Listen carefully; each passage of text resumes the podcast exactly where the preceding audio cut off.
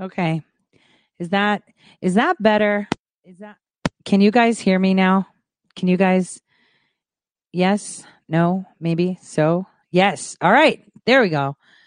It's like nobody wants this in there, you know? Nobody wants this to be out there. And I don't I don't blame them.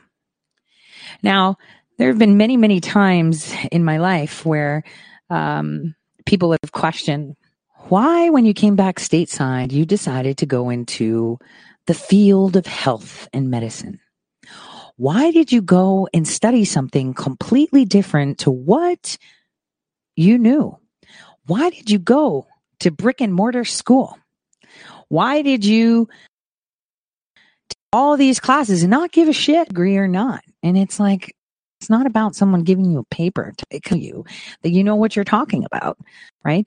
It's about gaining the knowledge and going through the the questions and having access to the right people, the right people that can answer those questions. And that has to do with what I saw on containers. I've said that before. Now, today, learn all of this means.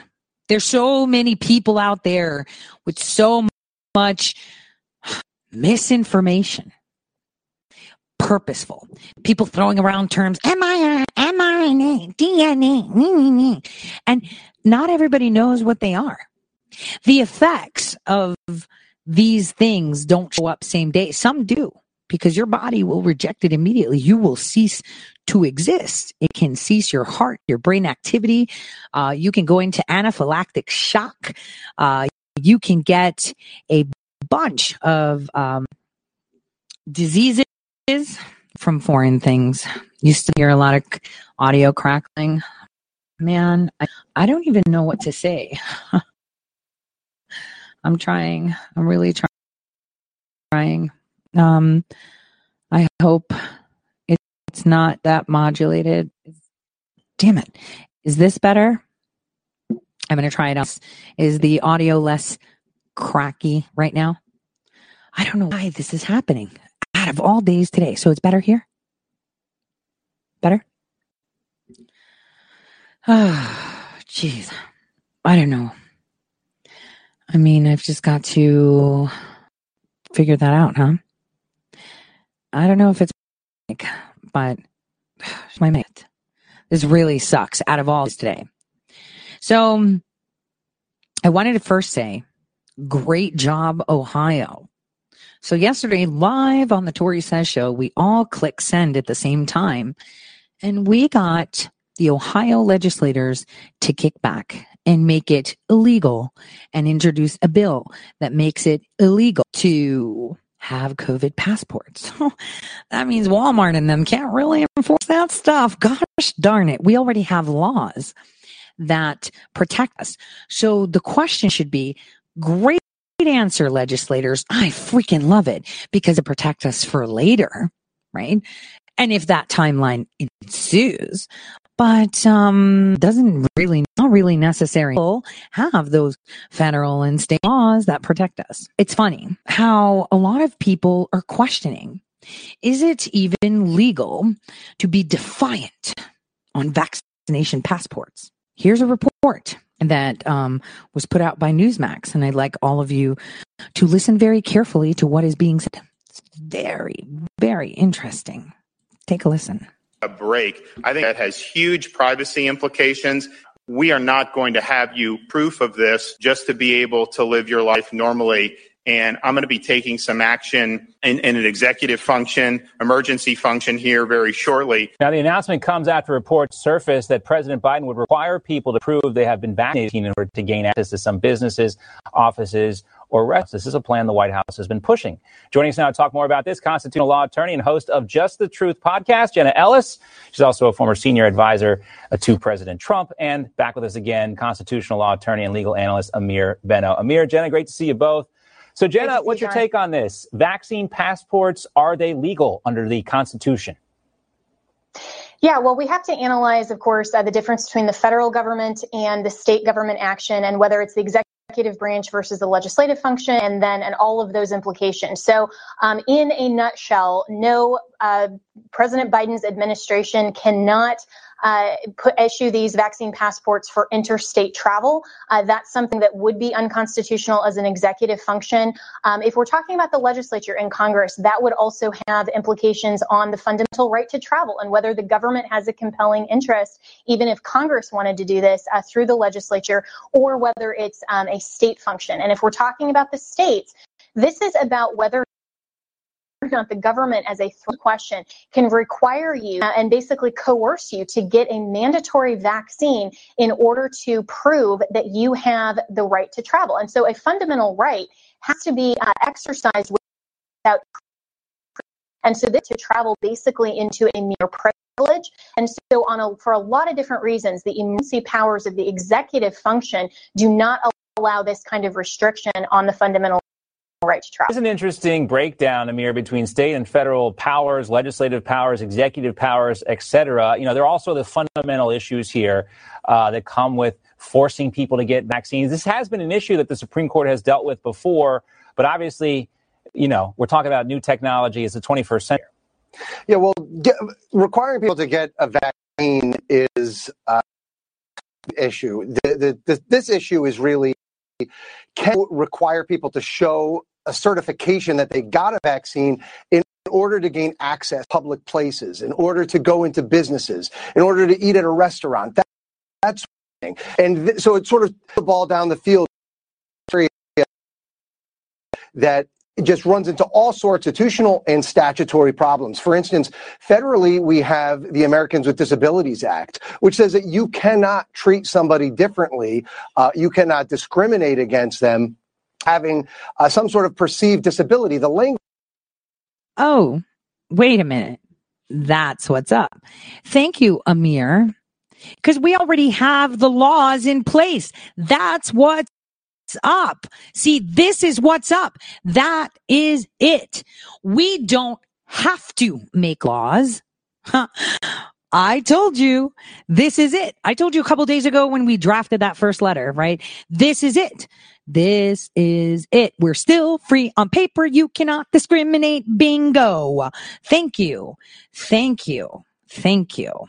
Language is broad enough to encompass to somebody who does have an immunity to a particular virus, say the mm-hmm. And so uh, this sort of proposal would seem to run afoul of the Americans with Disabilities Act, as well as many state and local municipal civil rights statutes that currently exist. It's rife with problems. And real quick, Jenna, you know, I saw somebody just reply to your tweet on Twitter here. They say, you know, people are concerned about how this can be used as leverage and bullying against them. You know, you're not vaccinated, you can't come in here. Yeah, absolutely. Absolutely, and that's of course, as Ameer just pointed out. I mean, there there isn't any sort of exemption that the Biden administration is currently talking about about, about people who maybe conscientiously object to the vaccine, who well, I've already had COVID, I have antibodies, or just don't want to take vaccines in general. And so this type of uh, discrimination and this type of uh, really coercion. Keyword, didn't I say it? Discrimination. Now, I mean, we don't need to just use their words of anything else but medical discrimination. I told you it's a medical condition. If you don't have a vaccine, if you're not vaccinated, it's a medical condition. They are assuming you are immune deficient. and so because you are immune deficient, you are banned from doing things. I mean, HIV patients are immune deficient and they can still give blood, which is dangerous to not allow uh, the right to travel or access to business. Just pointing out that does run afoul of fundamental um, equal protection principles as well. So I don't see that this would um, ever merit uh, a, a, constitutional threshold of saying that this is something constitutional. And we also know from a really early 1900s case of Jacobson versus Massachusetts, uh, that case has been really manipulated in the media. yeah. um, the, the problem with that case is that it wasn't about the government coercing a vaccine, it's whether or not a nominal penalty for not taking a vaccine is constitutional. And in that instance, the government said that it was, but now we're talking about denying access. We're denying uh, that type of equal protection for some fundamental rights here. I don't think the Biden administration wants to go down road, and certainly this is going to be challenged if he ends up doing that. Counselors, thank you for your time. Great talking with you both. Thank you. great to hear that some people are using their favorite words against them. Now, uh, for those of you uh, on D Live and Facebook, I urge you to come to Twitch or Trovo because those feeds are going to be cut right now. And uh, we are going to continue where you're going to see the dispelling of what mRNA really is and what the end game is. And believe it or not, the end game was posted live. I've told you that you share DNA with a banana. And I also told you that when I went to school, how I learned about cancer and genetics was by taking plant pathology. I mean, that's the only textbook that I'm already cited in uh, for changing the way it's taught. I didn't contribute, no, no, no. I told the professor that's wrong. And so I want you guys to understand how deeply seated this is and how this technology had already existed over a decade ago. Hence, my re education, right? How I shifted from government, politics, law, and language, which was what I was doing all this time in financial, which is more white collar, to medicine. And it's very, very important. Now, before we do that, I would like to share with you an interview our president had with um, Lara Trump, and it was banned on Facebook. So here we're going to see our favorite man pretty much having a convo. And it was posted on Rumble, which they dare not take off. And we're going to play that. Um, Should this tactical zoom lens be made illegal? I'm not playing their ads. Skip ad. There we go. So let's go full all right. So now let's listen to our president talk. Here we go. Mm, once I unmute the site.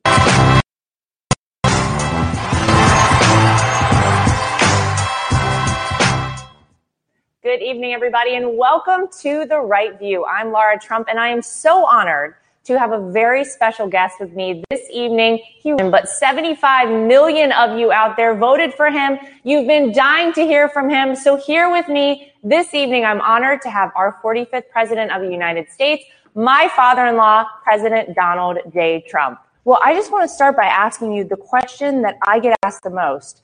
Everyone wants to hear, how are you doing? How has it been down here? Well, it's been great. It's Florida. It's a beautiful state one state. We had a tremendous election result in Florida, yes. millions and millions of dollars being spent against us. And we had a, a big victory, I guess, unprecedented victory. And uh, as we did in many states, and we should have had in all states, but I still, in my opinion, by a lot of people, graceful was a third world country vote, and it's uh, it's a shame. It's an absolute shame, but it's being looked at by a lot of different people. But we had a fantastic uh, election. You know, I say I ran twice, and we did better the second time by a lot, by 12 right. million votes. And uh, so, but I love Florida. It, it's a spectacular place. Yeah, well, a well-run state, we would say. Um, I want to ask you because it took 65 days for Joe Biden to finally come out and do a press conference. You would, as you were on the way to Marine One, and say, "Let's ask me questions." No note card. We saw the press conference that Joe Biden had, if you can even call it that. He had a lot of notes. He had printouts with people's faces and names on it, who to call on, who not to call on. What was your takeaway from, from that press conference?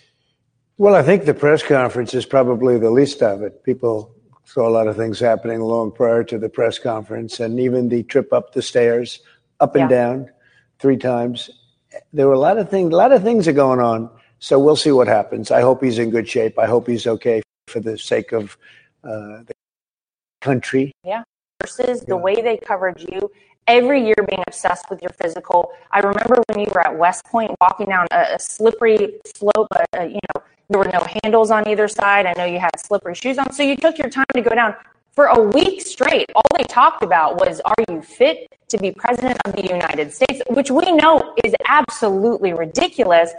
But they haven't given the same treatment or scrutiny to Joe Biden when it comes to that.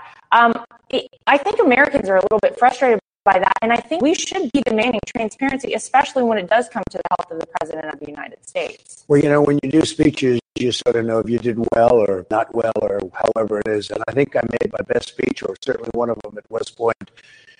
And it's pouring, raining, beautiful but raining, and it, it's wet, and it was just a sheet of steel, no pleats in it, nothing, nothing. And it was like an ice skating rink. And the last thing I wanted to do was go down. And I saw that, and, I, and they had no railings, really brilliantly, you know, put up. Whoever put it up ought to be ashamed of themselves. So I'm next to a general who has big rubber shoes on, and a good guy, by the way, the commandant. And I say, General, I'm not grabbing you, but I may have to grab you because this is a sheet of ice. So I went down inch by inch like this. I should have just run down the stairs. You could they have. made such a big deal, Yeah. and they never covered my speech. That was, I thought, one of the best speeches, and I never, they never covered the speech. Never even discussed it. I didn't see it. All they do is they have me walking down inch by inch down this ramp. I said, the next time have stairs, please. And it was one of those things. And but they covered that for weeks. And this guy falls down three times. He couldn't get up. The third time, he didn't know where the hell he was. And it was not on the evening news, other than a couple of networks. But it wasn't on ABC, CBS, NBC, I don't think. And it got almost no coverage. It's incredible. Now, everybody got to see it because one thing, it gets out there one way or the other. But it was actually a pretty sad situation, if you want to know the truth. It was also sad from the standpoint that we don't have freedom of the press anymore. Yeah, well, that that is for sure. I mean, I remember when Gerald Ford fell down the stairs. That was such a big deal. That was that. Well, actually, it helped ruin his presidency. You want to really know? it was such a big deal. We all knew could be used against the Biden family, Joe Biden, should he ever become president of the United States. But maybe give me your take on where we stand in terms of censorship for conservatives, because we are censored. There is no question as conservatives. We are censored on social media. They are always fact checking everything. I feel like you might have something coming up. I don't know if you're ready to make an announcement yet, but that will help uh, allow you know conservatives to have freedom of speech, maybe a, a possible social social media platform. Well, I think the censoring really, uh, when they didn't show Hunter Biden all of the things that were happening with Hunter, and you don't want to do that. You don't want to get somebody in trouble. He had some difficulties, Yeah. okay? But when they didn't show any of that during the campaign, they just cut it out, like canceled, I guess you'd call it cancel culture, right? But when they didn't show that, to me, that was really the beginning because it was bad. It's always it's been fake for a long time. It used to be fake where they'd come up and I'd come up and you'd fight, or somebody else, but you'd fight, and the public can believe one way. or They might believe me. They might believe the other side, or they might believe an anchor or whoever's into. But they didn't bring Hunter up. It was just really canceled. And later on, polls came out that showed So what he is explaining, oops. Okay. Um that's bizarre. I don't know if you guys hear me. Can you hear me? Can you hear me? Let's see. Anything? Um you can. I can't hear me though. Um all right, now you can hear me. Is that good? All right. Is that better? Yes? Better? Better? Yes. Okay. Yeah, it sounds like I was underwater. Is that better? Choppy. How's that? Man, I've had to reset my system while keeping it live. Okay. They really don't want you guys to hear this. This really sucks. It really, really sucks. Um, tell me if that's any better. Okay. This is the best I can do right now. I mean, jeez, can't believe this crap.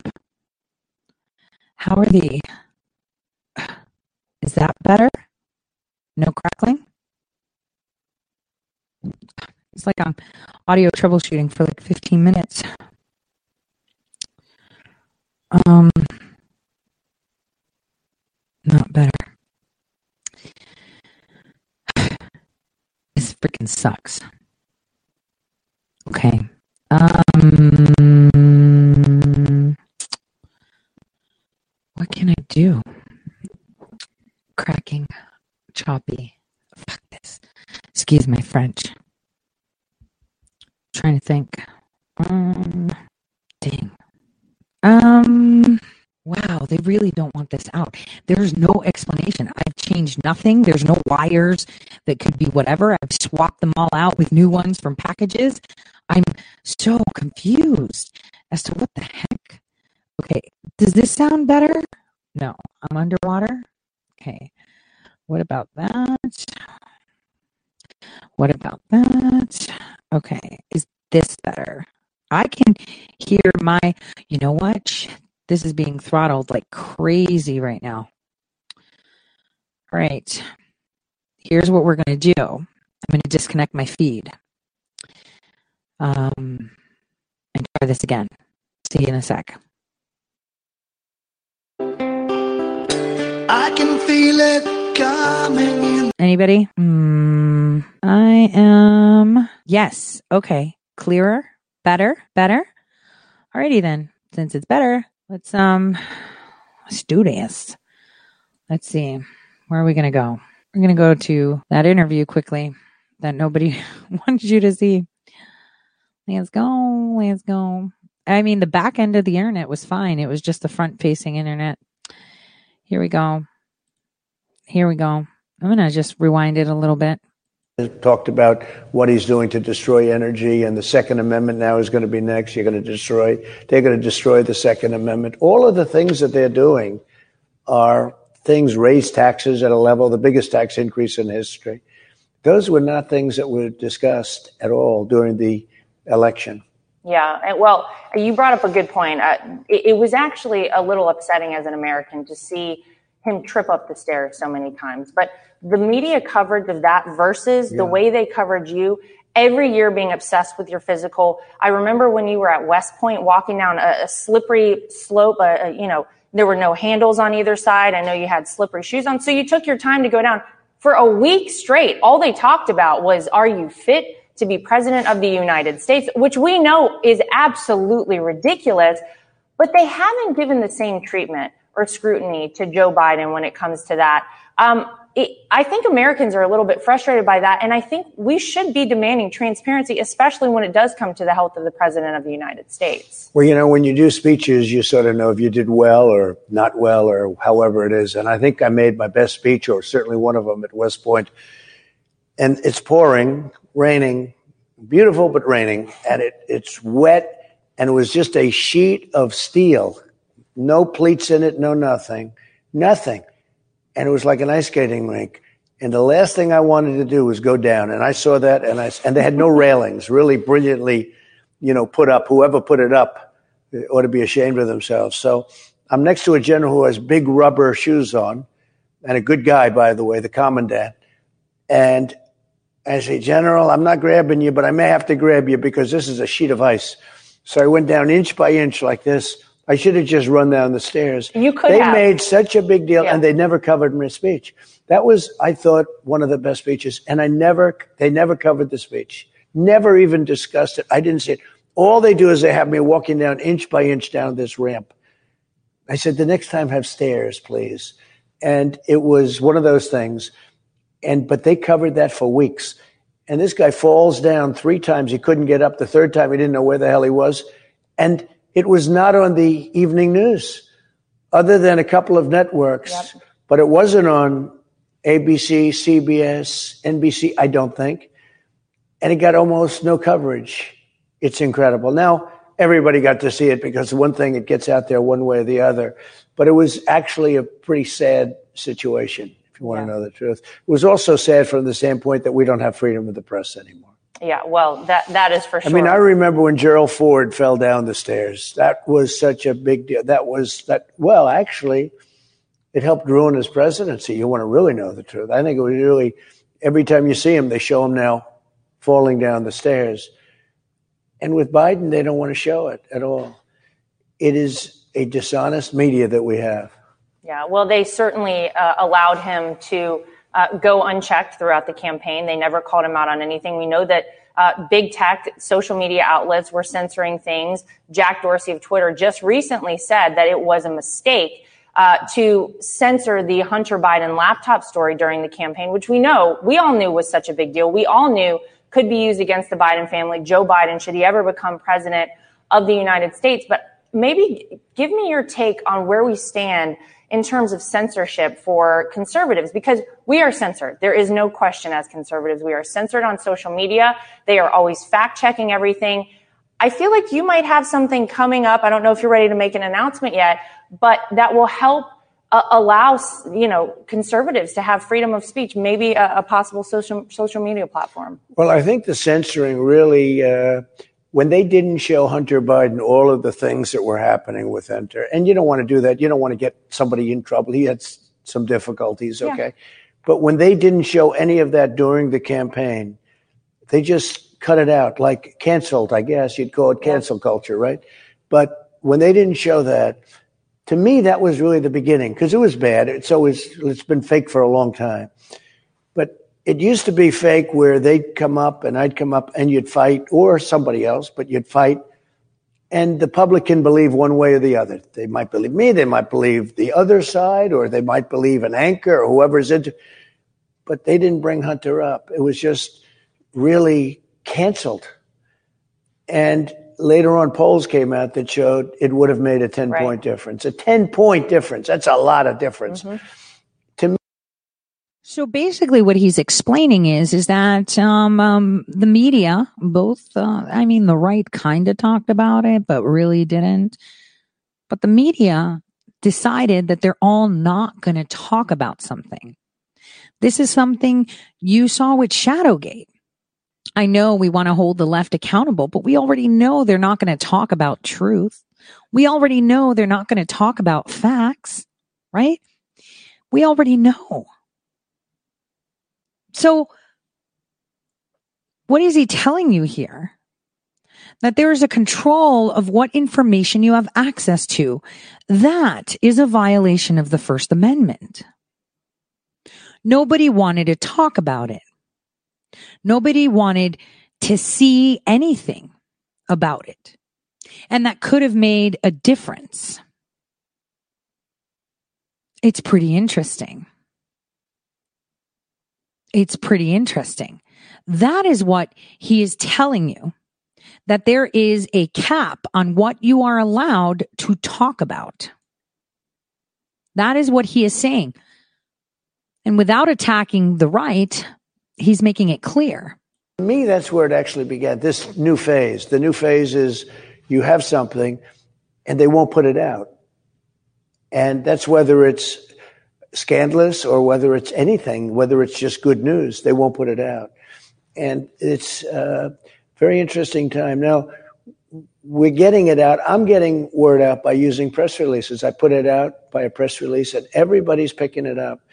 It's more elegant as a you know, president, et cetera, et cetera. It's, to me, it's more elegant. I think it's getting the word out about the same. You do less of it because, you know, it's a little bit, and you can do longer. You yeah. can make it a little bit longer. Not mm-hmm. that it should be that much longer. Usually it doesn't have to be too much longer, but you can do it longer. And I think we're getting the word out. And in addition, I'm looking at, you know, everybody wants me to be on the site because we had 90 million people on one. We had, I think, 36 million people on POTUS. Uh, we had sites of 10. Uh, that doesn't include Facebook. And then we had one of the biggest on Facebook, maybe the biggest, but one of the biggest on Facebook. So we had, you know, 200 million people, I guess, or more. Mm-hmm. So everybody wants me to go in their site because the problem is they have sites, but they have no people. And uh, Twitter has gotten very boring because I can see Twitter anytime. Because you're gone. They no, missed no. you. Well, it's it's said to have gotten very boring, and a lot of people are leaving Twitter but it's got it's become boring and and uh, really uh, not. The point of view is terrible. Uh, and people are leaving Twitter. A lot of people yeah. are leaving Twitter. So I think there's room for something, and I bring a lot of people with me. But well, we'll see. I, I, must tell you, I love what we're doing now. I'll put a statement or two out, or three or five, but I'll do them in a day. And I'll just dictate something out, write it out, put it out, and I do it in the form of a press release, it gets picked up by everybody. So maybe we don't even need social media. You're gonna well, you're gonna go I don't, this route I don't perhaps. think we do, and I may be wrong, but I don't think we do. But I think social media has become so corrupt that people aren't believing it anymore. Really, I mean, a lot of it has become very corrupt. It's really become like the media itself, very corrupt. That's true. We don't have freedom of the press anymore. You know, we had freedom of the press, and it's a terrible thing to say, but we really don't have freedom of the press anymore. We have a corrupt press with a point of view, and that's all they want to do is sell the point of view. And why they want to sell it? Because when you think of it, defund the police, open borders. Look at our borders. Look what ha- well, look what's happening. We had the borders the best they've ever been. The wall could have been finished in a very short period of time, a matter of weeks. Just close up the little sections that we had to leave open to bring equipment back, et cetera, et cetera. And the wall could have been finished so quickly. The wall is the best thing. It's it, we built almost 500 miles of wall, and it's been a tremendous success. And all they have to do is finish it up. Now you can put security there, and you have it fine. But the wall is better than anything you can do. It's really worked. than But we have the you can do. best southern border really- in terms of what we're talking about that we've ever had. And in one day, he said, "Everybody come up." And once he said that, and what's going on now is nothing compared to what's going to take place during the summer. During the summer, you're going to see things that nobody's ever seen before. It's very upsetting, very well, it's hard very to see. dangerous, and it's very bad for our country, and they're destroying our country. Yeah. Well, at the same time, by the way, that we're allowing uh, illegal immigrants to pour over our southern border, it seems like the woke left is focused more on things like canceling Mr. Potato Head, canceling Dr. Seuss books, uh, than actually doing things that are going to positively impact the American people. Meanwhile, our adversaries like China are working overtime to build up their economies, to do things for their people.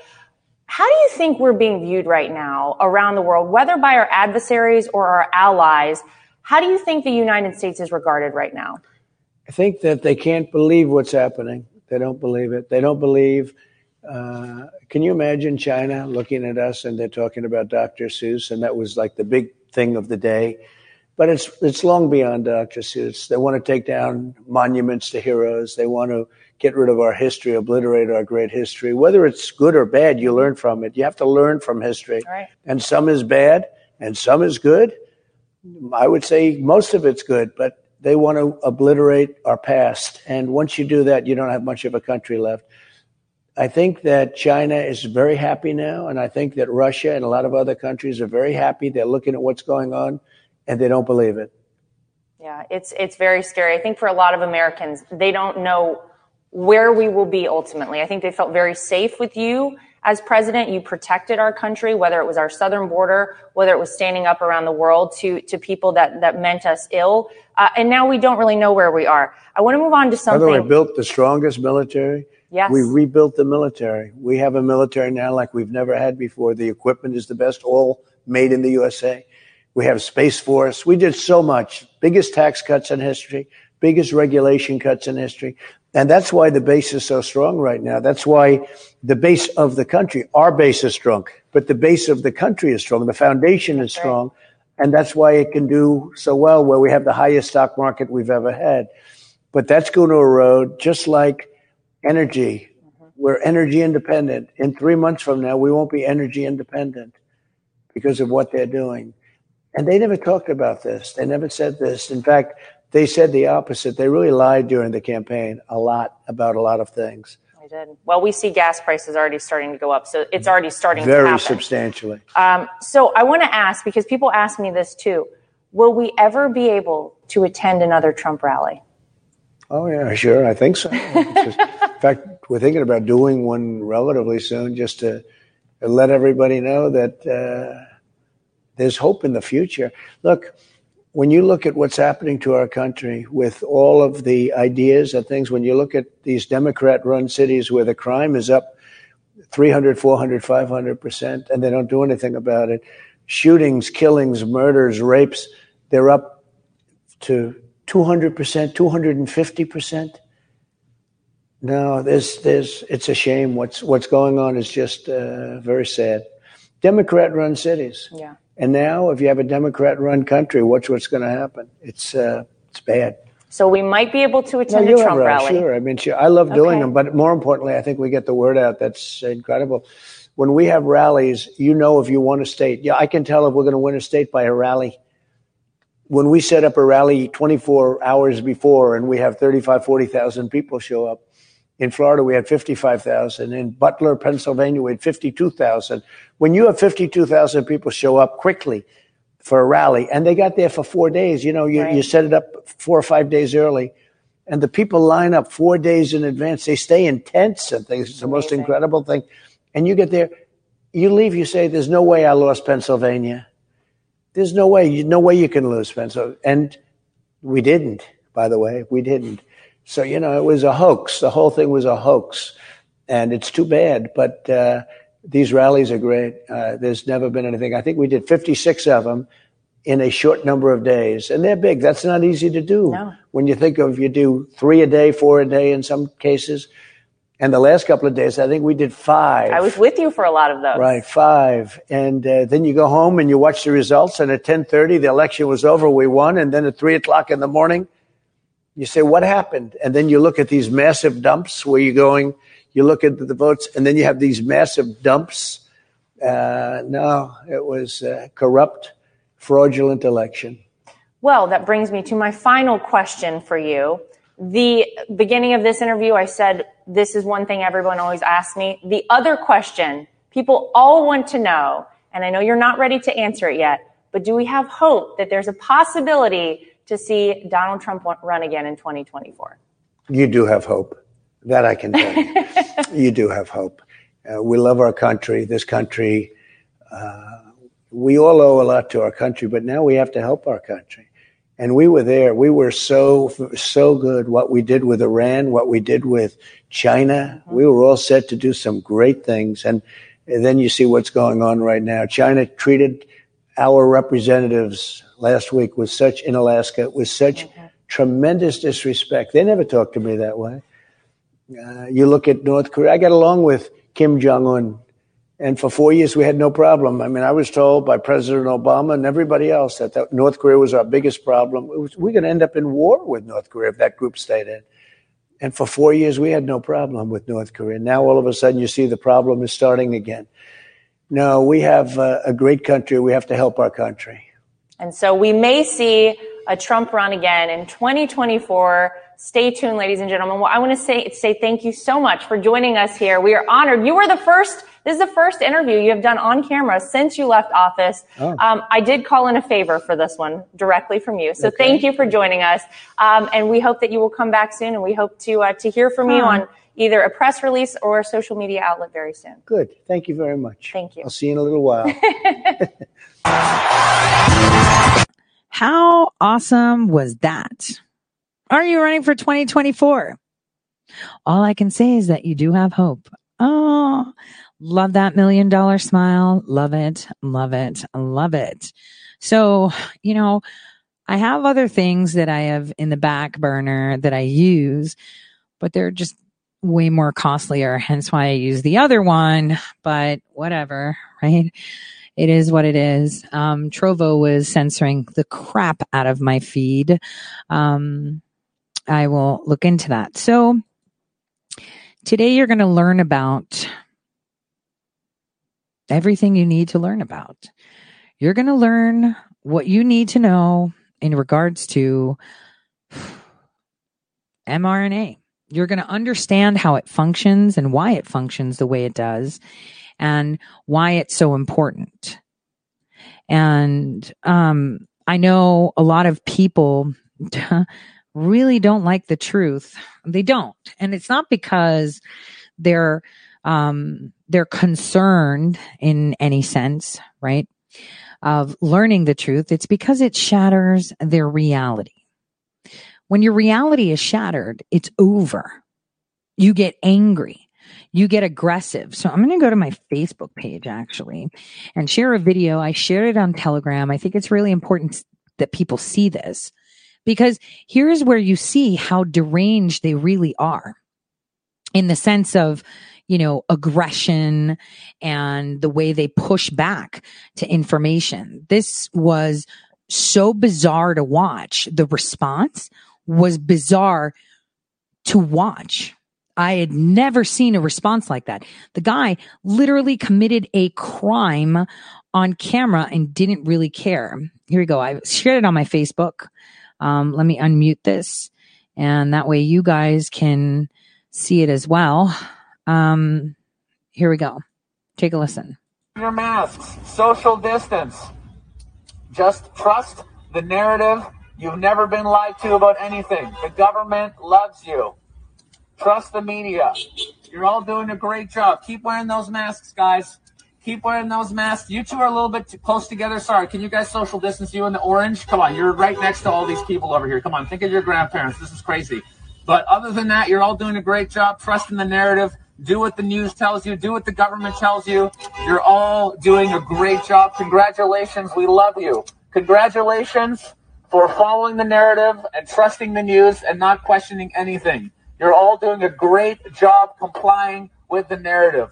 There is definitely not a psychological operation happening when you're convinced of a reality that's based on fear that has nothing to do with what's actually happening. Fuck you! You, fuck, shut the fuck You shut the fuck up! You shut the fuck up! Dude, wow, he's breaking his car. Get the fuck out of here. You're fucking insane, bro. Get the fuck out of here. Get the fuck out. Get the fuck out of here. Get the fuck out of here. You're He's insane, bro. slamming his car with a bicycle on camera. That's aggressive assault. That's property damage. Dude, get the fuck out of here. Asian man. lives Get matter. We're trying to wake people up because you've been psyoped. We love you people, but you've been psychologically, you're literally been psyoped. And he broke his window. Okay, are you happy now? Are you happy now? You fucking asshole. We're trying to wake you people up over here. You've been psyoped, brother. You've been psyoped. That's what a psychological operation is. Better late than Yeah, You want never. to know the truth? You want to know the truth? The same number of people died this year and last year and last year. You've been psychologically manipulated, my friend. We still love you, but you need to wake the fuck up. Huh. I mean, what's that gonna do? Yeah, call what what was it Tom You MacDonald know said? this has all been filmed, right? We've been. Call the cops you and order committed a serious crime. food and see what gets to you first. I'm gonna get a photo of this guy. Yeah, let's pull over right here. Hang on, may as well. And so that just happened. Like uh, seriously though, guys, seriously. Seriously. That's crazy. This is how aggressive they become. That those are the people that are going to be firing up the ovens when the time comes. Those people that are mentally insane.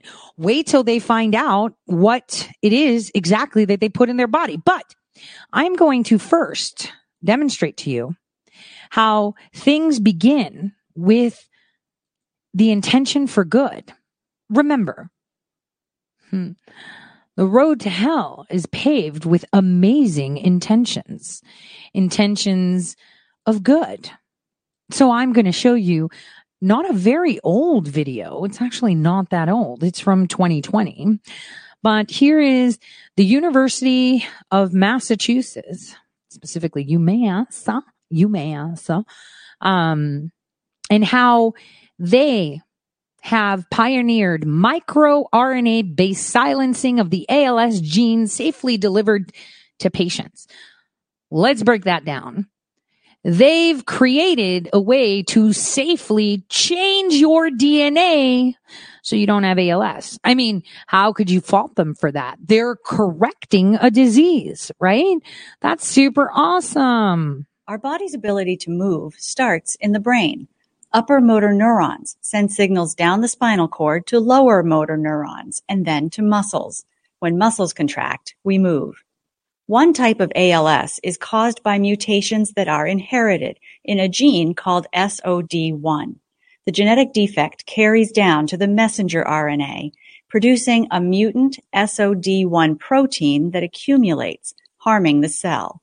Eventually, this harmful buildup takes away a patient's ability to move. A first of its kind gene therapy clinical trial, led by the University of Massachusetts Medical School, aims to reverse that damage using something called a vector. In this instance, an adeno-associated virus is being used. AAV is a naturally occurring, harmless virus. Pay attention. So they took a harmless virus right? They took a harmless virus. Step one. But in the lab, gene therapy researchers transform it. They re-engineer parts of the AAV, replacing the guts of the virus's DNA with a synthetic microRNA that has been made specifically to target that defective SOD1 gene. It represents a new type of medicine that works on a genetic level inside of our bodies. This new recombinant AAV is then repackaged inside the harmless vector to be delivered to the study participant. In UMass Medical School's SOD1 clinical trial, the vector was injected into the spinal fluid of the trial participant, where it attached to the surface of the lower motor neuron, delivering a genetically modified therapeutic DNA. Now, with this therapeutic DNA inside the cell, it produces a synthetic tiny RNA that neutralizes the effects of that defective SOD1 gene. As a result of this gene therapy treatment, the cells produce far less of the harmful protein. Physician scientists hypothesize this could slow down or even reverse the progression of SOD1. Now, you saw a new fancy term right there on the screen. Let me explain it to you. Hold on, let's pull it back up while I explain it to you. It's called RNAi machinery, RNA interference machinery. Just wanted to clear that up. Hypothesize this could slow down or even reverse the progression of SOD1 ALS. See, the road to hell is always paved with amazing intentions. That's some pretty badass technology right there for people that have ALS, correct? But for some reason, you know, no one's questioning the fact that we're having these problems right now with this vaccine. Oh, wait, you really need to find out what this is about. So, should we start with uh, the medical community making fun of uh, CBS Health Watch, which, by the way, was it CBS that had uh, that pedo doctor that was friends with Ed Buck? I don't know. But I thought I would show you this clip just so you can see misinformation is real and it's not made up. And here are doctors laughing at CBS discussing gene silencing in 2009.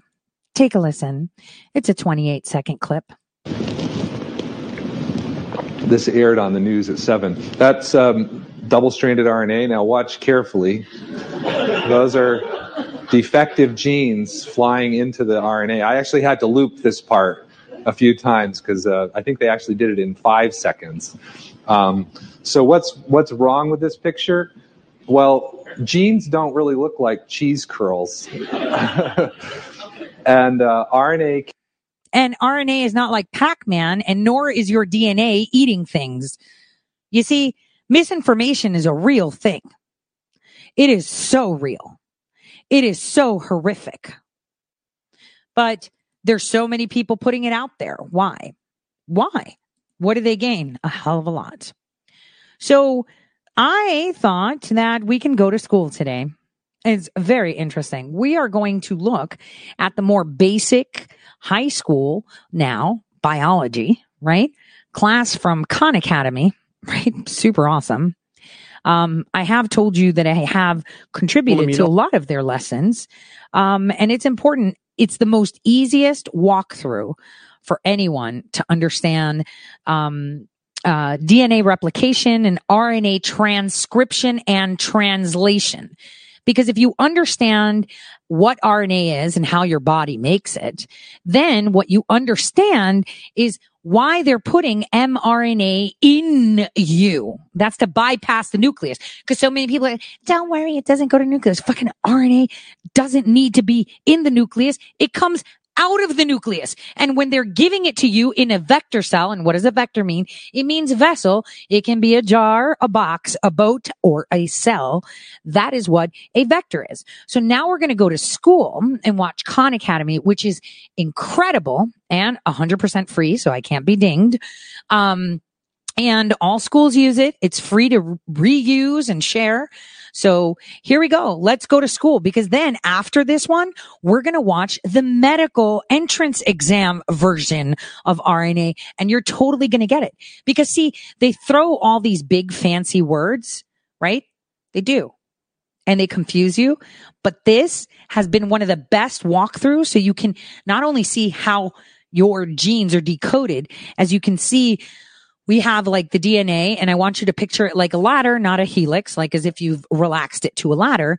And in there, this protein comes on like a zipper and it unzips the portion of the genetic code it needs to read.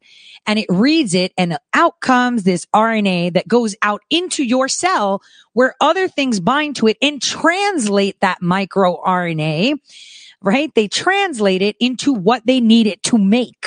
You understand? That's how it works. So it's going to walk you through this and it's pretty awesome. Here we go. Let's go to school. His structure as this double helix, this twisted ladder, makes it suitable for being the molecular basis of heredity.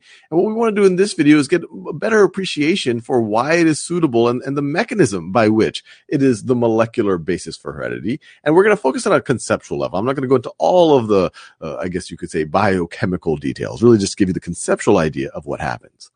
So right over here, this could be a fragment of DNA. I have what I have. Uh, this is eight base pairs depicted. And just to be clear, we talked about this in the introductory video to DNA. DNA is a is much more than you know a handful of base pairs. A DNA molecule can be tens of millions of base pairs long. So, for example, this might be a section of a much longer molecule. So, the much longer strand of DNA and I, even there, I'm probably not not giving justice to it. But this might just be this very very small section right. Let me just in a different color. This little section right over here zoomed in. So once again, it might be part of a molecule that has not seven or, or eight base pairs, but might have 70 million base pairs. So just like that. So just like that. So let's understand what a molecular basis of heredity would need to do. Well, first of all, it would need to be replicable, or need to, or something. Uh, we, we, we would need to be able to replicate it.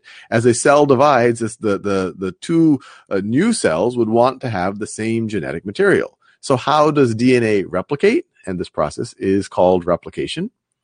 So, let me replication, and we covered this in the introduction video as well. But it's nice to see the different processes next to each other. And replication well, you can imagine taking either both, uh, splitting these two sides of the ladder. And actually, let's do that. So let me copy and paste.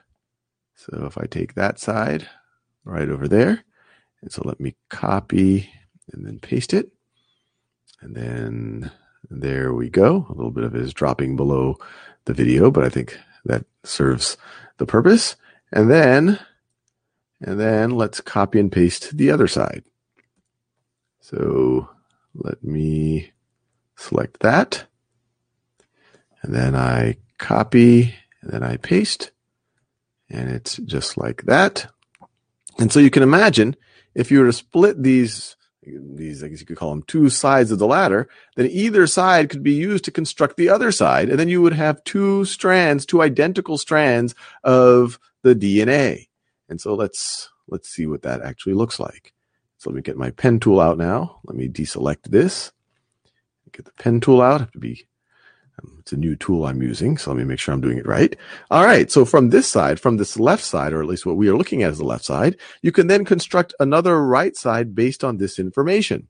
A always always pairs with T if we're talking about DNA.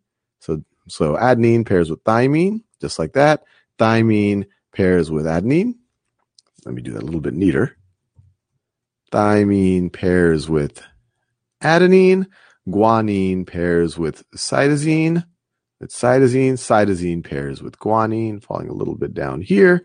And just like that, I was able to construct a new right hand side using that left hand side. So maybe I'll do the the the the new the new sugar phosphate backbone in yellow. And we can do the same thing here using the original right hand side. So using the original right hand side, once again, the T's pair with the A's. Thyme, let me do that in that adenine's color. So we have an adenine and thymine, adenine and thymine, adenine and thymine. Thymine pairs with adenine. So thymine, adenine, thymine, adenine. Guanine pairs with cytosine. Guanine, guanine, and then cytosine pairs with guanine. So cytosine, just like that.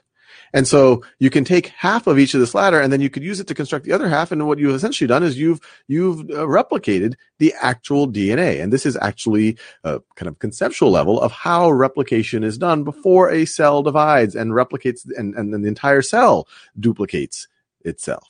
So that's replication. So the next thing you're probably thinking about, okay, well, you know, it's nice to be able to replicate yourself, but that's kind of useless if that information can't be used to to define the organism in some way, to to express what's actually happening. And so let's think about how uh, uh how the, the the genes in this this this DNA molecule are actually expressed. So I'll write this as expression. Expression. And actually that actually warrants a a little and I just wanted to point out for those of you on the podcast, it's showing genetic code. Um, you'll see that um, when there's transcription done, uh, one of them is replaced with uracil, and that's because it's a little bit different. But what he's showing is, you know, this whole gene genetic code, this DNA that's like unraveled, but it's only a small little snippet portion of it right? That is um, being replicated per se. But now he's going to talk about gene expression and how it gets written and done. A bit of a of a detour because you hear sometimes the words DNA and chromosome and gene used somewhat interchangeably and they are clearly related but it's worth knowing what what is what so when you're talking about DNA, you're talking literally about this molecule here that has this sugar phosphate base and it has these, the sequence of base pairs. It's got this double helix structure. And so this whole thing, this could be a DNA molecule.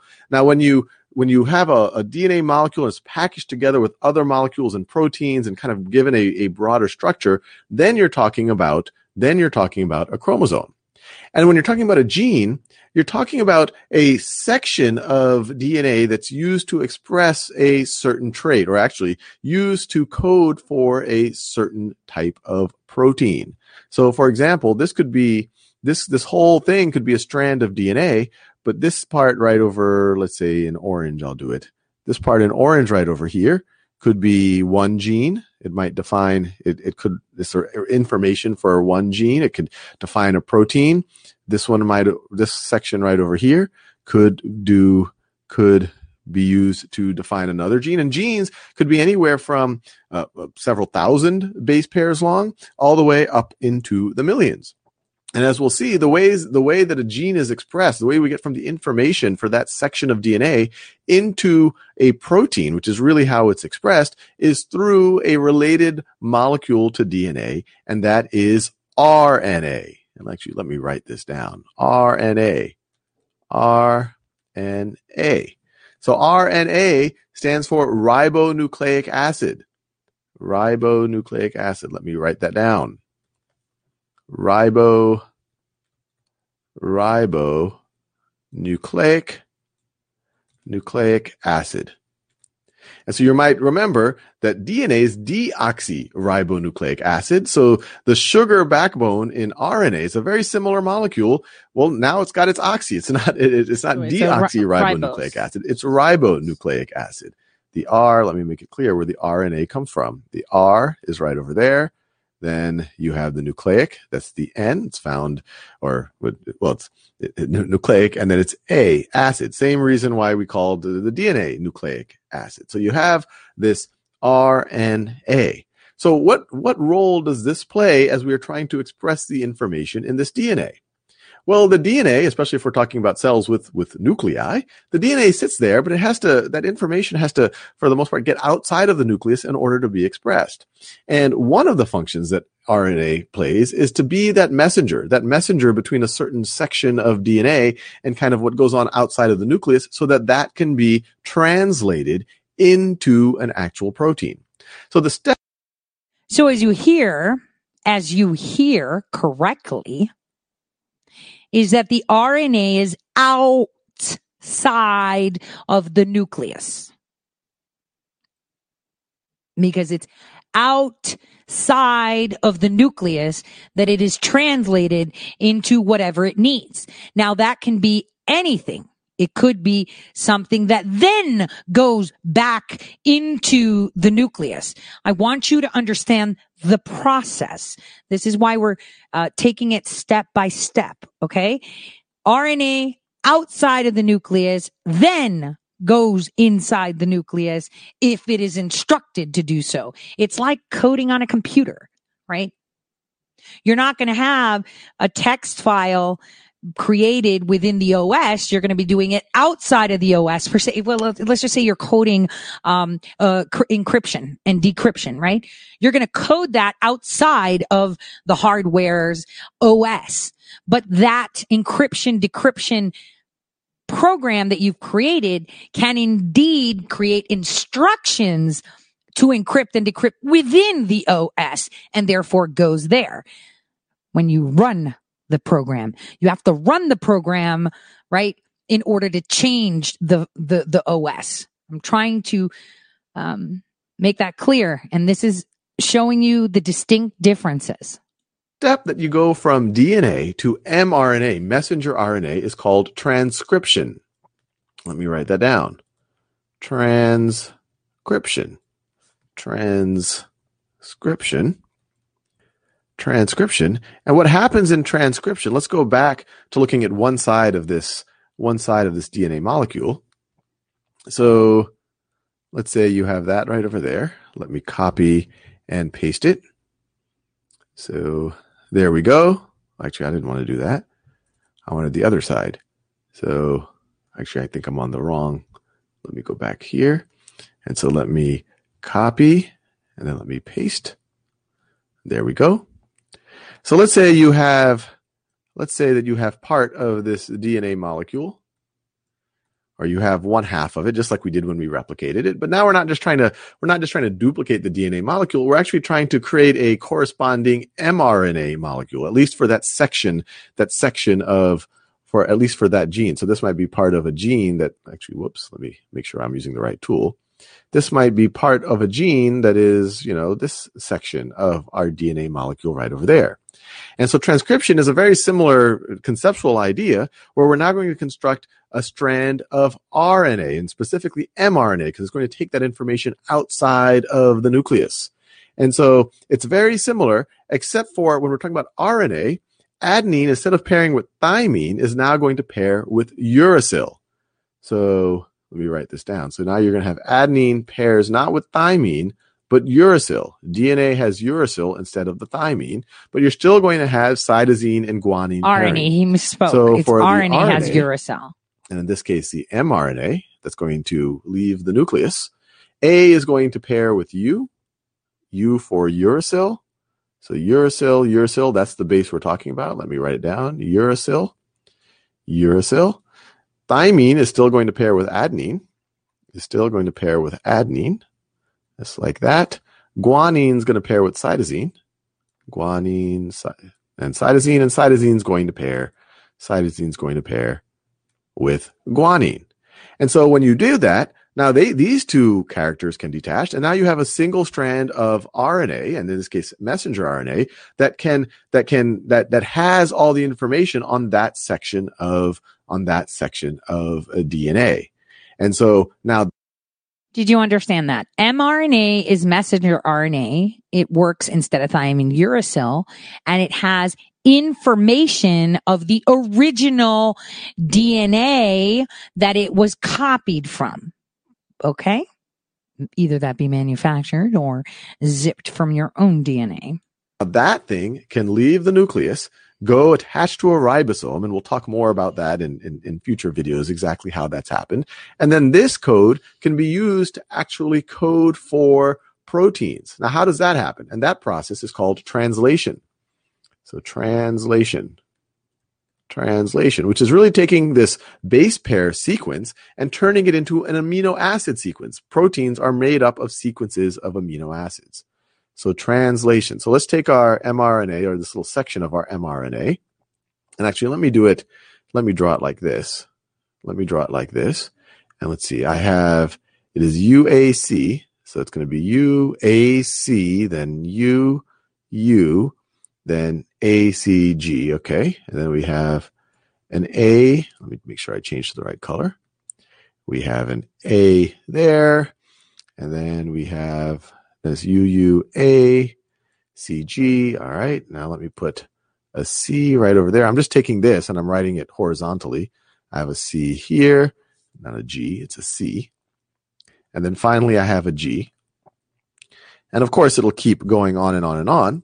And what happens is each uh, each sequence of three, and you have to be very careful where it starts. And so this is in some ways a delicate and surprising, but at the same time surprisingly robust process.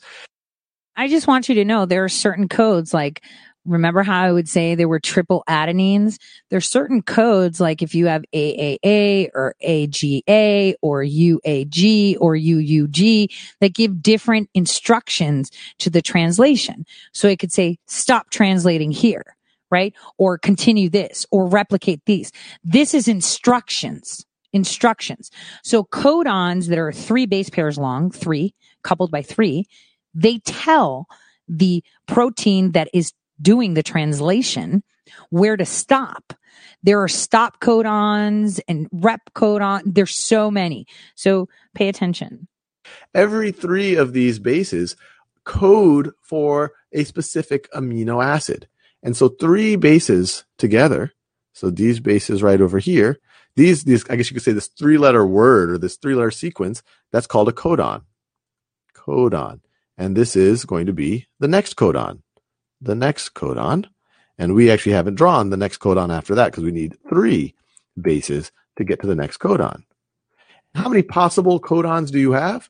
Well, you have one of four bases and you have them in three different places. So you have four times four times four possible uh, codon words, I guess you could say. And four times four times four is 64. So you have 64 possible, possible codons, which is good because you have 20 possible amino acids. So this is overkill and allows codons to be used for other purposes as well. And they also, you know, you might have more than one codon coding for the same amino acid. So you have 64 possible codons. They need to code for 20 amino acids. And so this codon right over here, it, with the ribosome, and we'll talk more about how that happens, can code for, can code for, say, could code for amino acid one. So let me just write it here. This okay, and let me and let me walk you through that. So that's pretty much done. That's all you needed to know. That those are the phases. That's what mRNA does. But I'm going to actually show you the codon table because you have to memorize these in med school. Uh, so um, I wanted to show you this so that way you understand it uh, because it's just coding basically. And I've told you if you look at your body like a code, um, it's so much easier. Here you go. Let me see if I can zoom in as well. Okay. So these are the codons, the codes that your body listens to. So it would be isoleucine, leucine, valine, phenylalanine. Yeah, I'm pretty sure lots of you have seen these in supplements, right? So if it comes along TAAA, tag TGA, it's a stop codon. Um, if there's any, um, I would say, uh, conjunction like triple A's. Um, those are uh, considered sticky feet, and um, they create certain things. Phenylalanine F is TTT. Um, these all play different roles. These are the amino acids everybody keeps talking about. They are the ones that are the building blocks of creating proteins in your body. So as you could see, serine is has a few different shapes it can be in and different blocks that can be created. This tells the tell the transcription to stop. It's a stop codon. So I thought I would share that with you so that you can understand it um, and realize how um, coding works. I mean, those of you that code, this is pretty. This is pretty badass, right? This is pretty badass um, your body's incredible. It's the best molecular software you will ever find. So now let's learn about other things in regards to mRNA and replication and sequencing. I want to first show you from DNA to protein in 3D view and tissue how that works it's actually quite fascinating. This is um, uh, the way they um, show it at um, in colleges as well, and it looks pretty fascinating when you get to see it in uh, 3D visualization. It's very fascinating. So, for those of you on podcast, it's kind of walking through, but it's not giving you the visual. It starts on showing uh, the nucleus. Here is a cell, the basic unit of all living tissue. In most human cells, there is a structure called the nucleus. The nucleus contains the genome. In humans, the genome is split between 23 pairs of chromosomes. Each chromosome contains a long strand of DNA, tightly packaged around proteins called histones. Within the DNA are sections called genes. These genes contain the instructions for making proteins. When a gene is switched on, an enzyme called RNA polymerase attaches to the start of the gene. It moves along the DNA, making a strand of messenger RNA out of free bases in the nucleus. The DNA code determines the order in which the free bases are added to the messenger RNA. This process is called transcription. Before the messenger RNA can be used as a template for the production of proteins, it needs to be processed this involves removing and adding sections of RNA. The messenger RNA then moves out of the nucleus into the cytoplasm. Protein factories in the cytoplasm, called ribosomes, bind to the messenger RNA. The ribosome reads the code in the messenger RNA to produce a chain made up of amino acids. There are 20 different types of amino acid. Transfer RNA molecules carry the amino acids to the ribosome.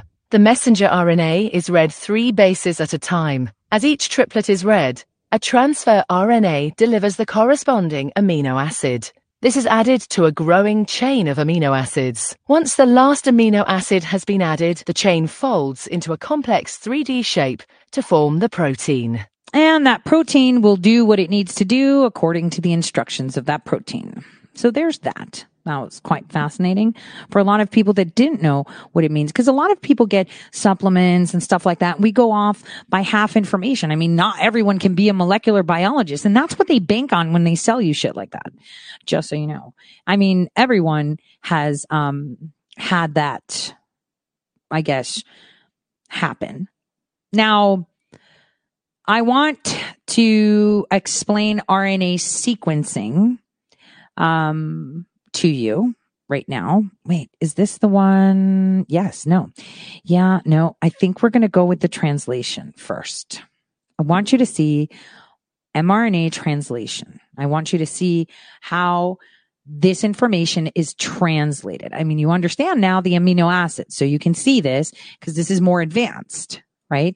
But now you get it because they overcomplicate things and they create all these videos and these massive textbooks. Damn, I have a bookshelf that's bowing, right? because of the weight of my textbooks, which I revisit all the time, um, just to keep that knowledge fresh. But, you know, this is the stuff I know real well. So here we go. This is a pretty simple translation depiction.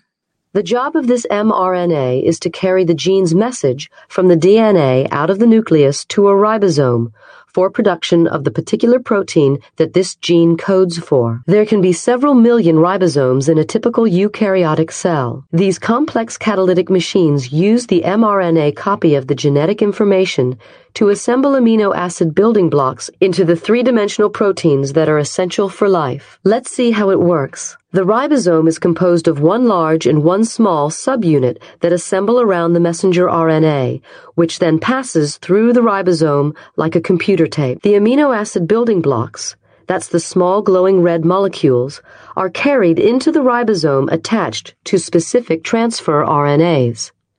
That's the larger green molecules also referred to as tRNA. So basically, so you understand, mRNA is messenger RNA, right? tRNA is transfer RNA, which means I'm transferring things to the RNA to create the protein. I'm bringing the nucleic acids forward, right? So, um, I, uh, I just want to make that clear. And remember, there's another one, which is called RNAi, which is RNA interference. Very important. This has nothing to do with T cells, guys. We're talking genetics now. Talking genetics. We're keeping it building blocks. We're not getting into, you know, the creation of proteins and immunoglobulins and all that stuff. We're keeping it simple. We're trying to understand what is happening. Usually your mRNA comes out of your nucleus, but now you're getting it in an injection, which is not going into your nucleus. It's going into your cells, which means it's attaching itself to the what ribosomes that are on your ER, which is, oh, you know, your endoplasmic reticulum, which is a large kind of, it looks like a factory. It, they, they depict it in folds. Actually, you know what? Um, oh, there's no picture of that here. Damn it. It's that thing where you see a picture where there's like the circle of the nucleus and then they have like these fold things that look like, you know, flaps that's your endoplasmic reticulum. And in there is where there's rough endoplasmic reticulum and smooth endoplasmic reticulum.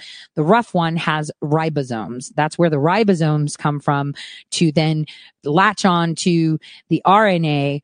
Um, uh, to code for whatever protein. And remember, proteins doesn't mean, you know, I ate meat. That's a protein. A protein is another set of instructions of shit to do. You need proteins to attach to receptors on your cell to kick off a cascade to again generate genetic stuff. You have proteins that you kick off to help create a cell or a receptor. The proteins are building blocks. Remember that with instructions to build something. Anything that is, okay? They're part of a bigger picture. It's all mechanics all mechanics. The small subunit of the ribosome positions the mRNA so that it can be read in groups of three letters known as a codon. Each codon on the mRNA matches a corresponding anticodon on the base of a transfer RNA molecule. The larger subunit of the ribosome removes each amino acid and joins it onto the growing protein chain. As the mRNA is ratcheted through the ribosome, the mRNA sequence is translated into an amino acid sequence. There are three locations inside the ribosome, designated the A site, the P site, and the E site. The addition of each amino acid is a three-step cycle. First, the tRNA enters the ribosome at the A site and is tested for a codon-anticodon match with the mRNA. Next, provided there is a correct match, the tRNA is shifted to the P site, and the amino acid it carries is added to the end of the amino acid chain. The mRNA is also ratcheted on three nucleotides or one codon. Thirdly, the spent tRNA is moved to the E site and then ejected from the ribosome to be recycled. As the protein synthesis proceeds, the finished chain emerges from the ribosome. It folds up into a precise shape determined by the exact order of amino acids. Thus, the central dogma explains how the four letter DNA code is, quite literally, turned into flesh and blood. Hmm. So let me show you what proteins do. So that way you understand it. Now this is going to look scary and I don't expect you guys to like understand um, all of this. It took me a while. I mean, it's just patterns. Um, but, um, I think this is it. Here is a, an image of creating and transcribing, uh, and creating basically something specific. This is a cell signaling pathway right? To invoke apoptosis, meaning death of a cell, etc. All these things here that you see that are part of this cascade of signals that are happening, right, are proteins, right? They're created. So I want you to understand that um, if that mRNA creates a protein that does something like apoptosis, you know, that means it's killing your cell. You don't know what that protein, what cascade of information it is pushing out. You, you absolutely do not. So what I want you to understand is if, if for whatever reason, right, um, we didn't have an IKK, right, which is, uh, needed in order to kick off NFKB, kappa B, uh, for apoptosis or to target a gene for apoptosis, then that process is not going to happen. Okay.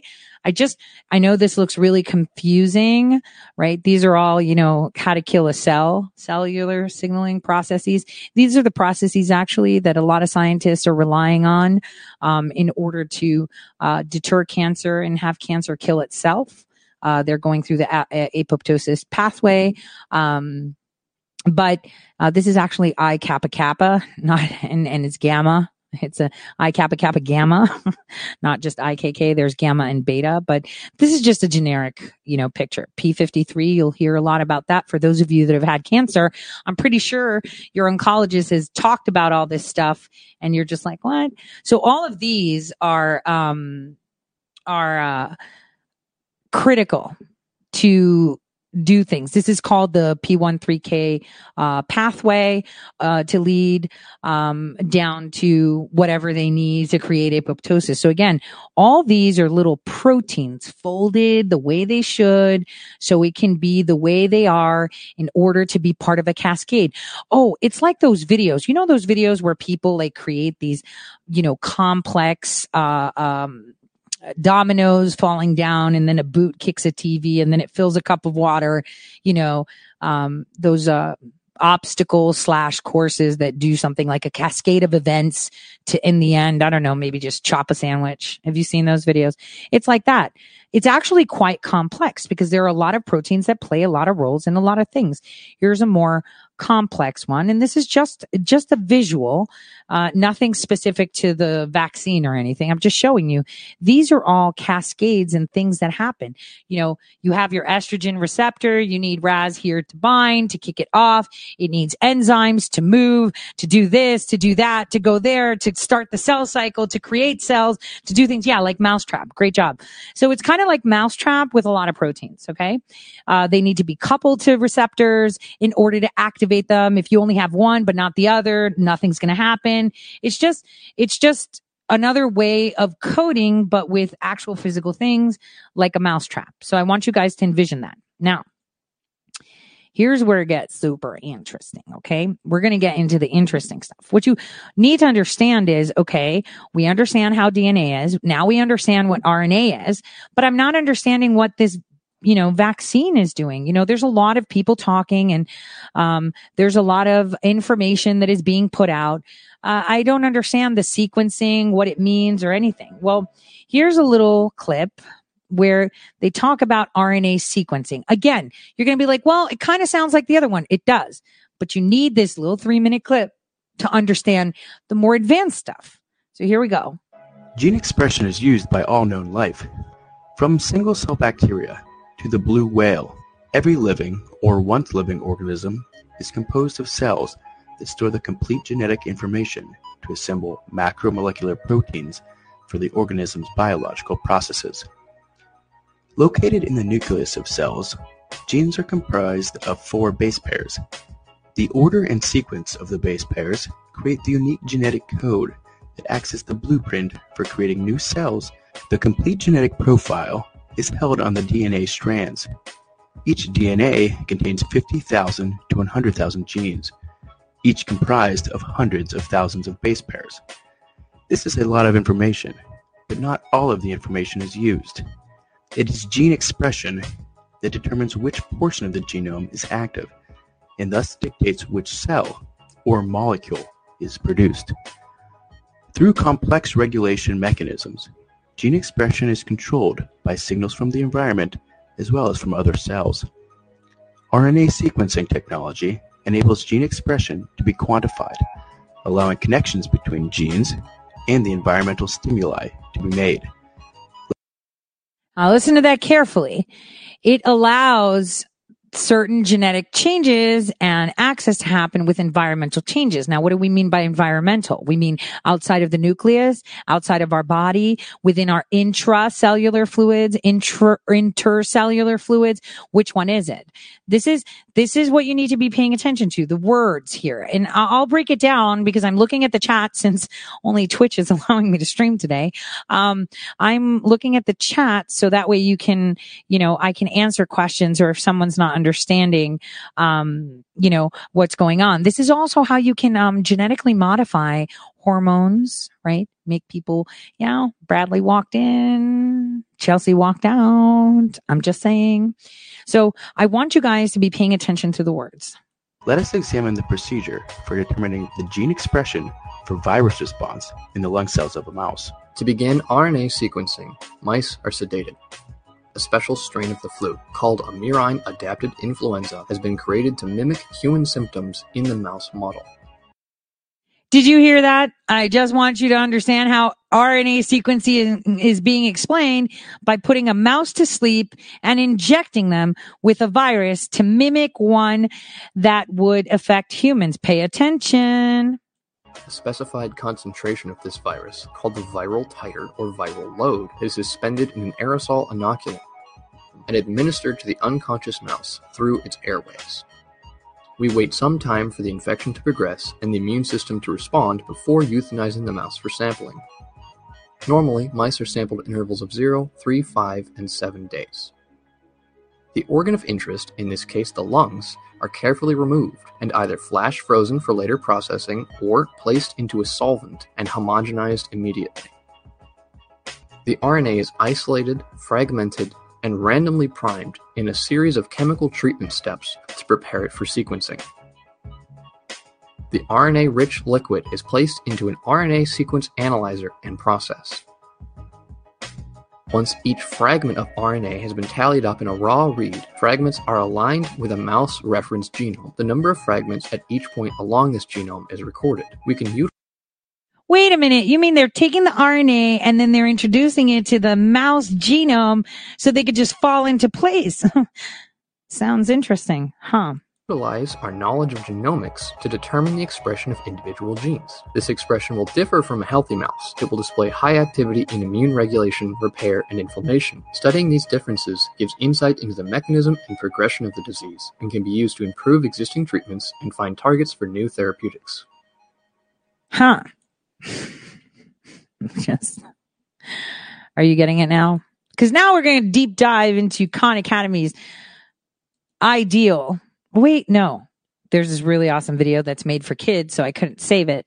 So um, it's been made for kids, um, and yeah, it's actually been made for kids. And I want you guys to watch what protein synthesis is. And then we're going to go back to the whole translation of RNA sequencing and stuff like that, which is for the medical students preparing for medical school. Cause by the end of this, you're going to understand where they were going with this and you're going to get it, like super get it. Here we go.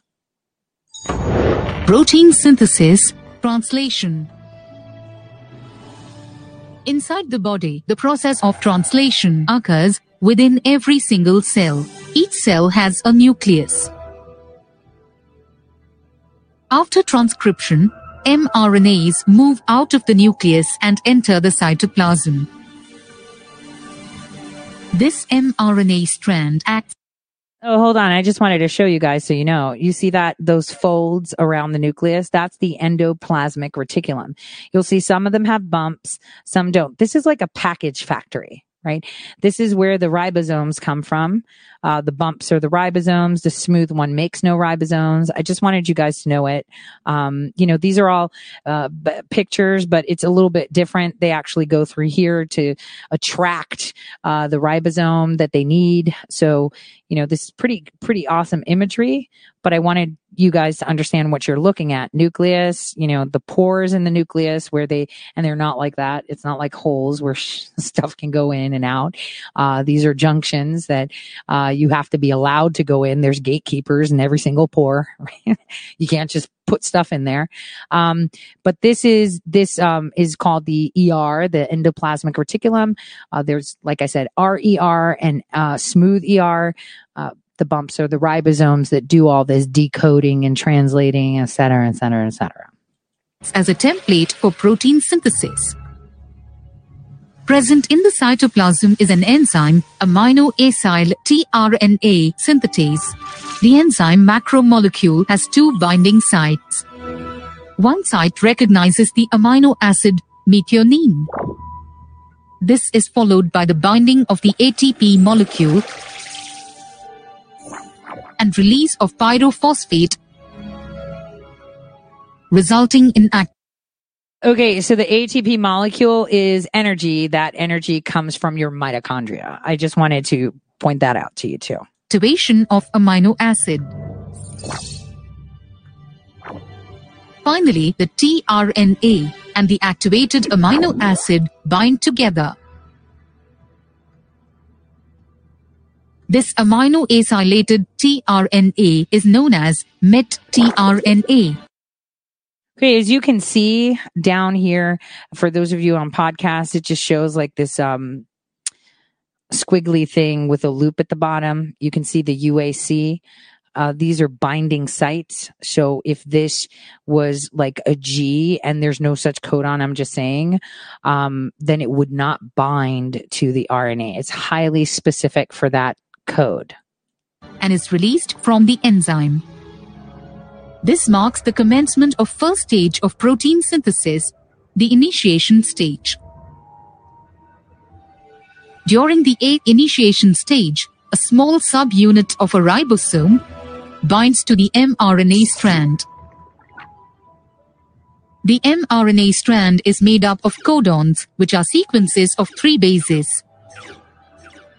Then the ribosome subunit moves along the mRNA in 5' to 3' direction until it recognizes the AUG codon or the initiation codon. At this point, MET-tRNA possessing the anticodon So, like we discussed, their stop codons. There is a start co- codon, which is the AUG.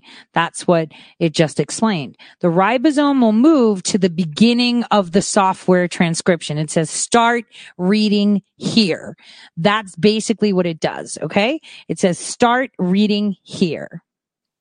UAC pairs up with the AUG codon of the mRNA. Then a large subunit of ribosome combines with a small ribosomal subunit. The large subunit shows three sites. The acceptor site or the A site, the peptidyl site or the P site, the exit site or the E site.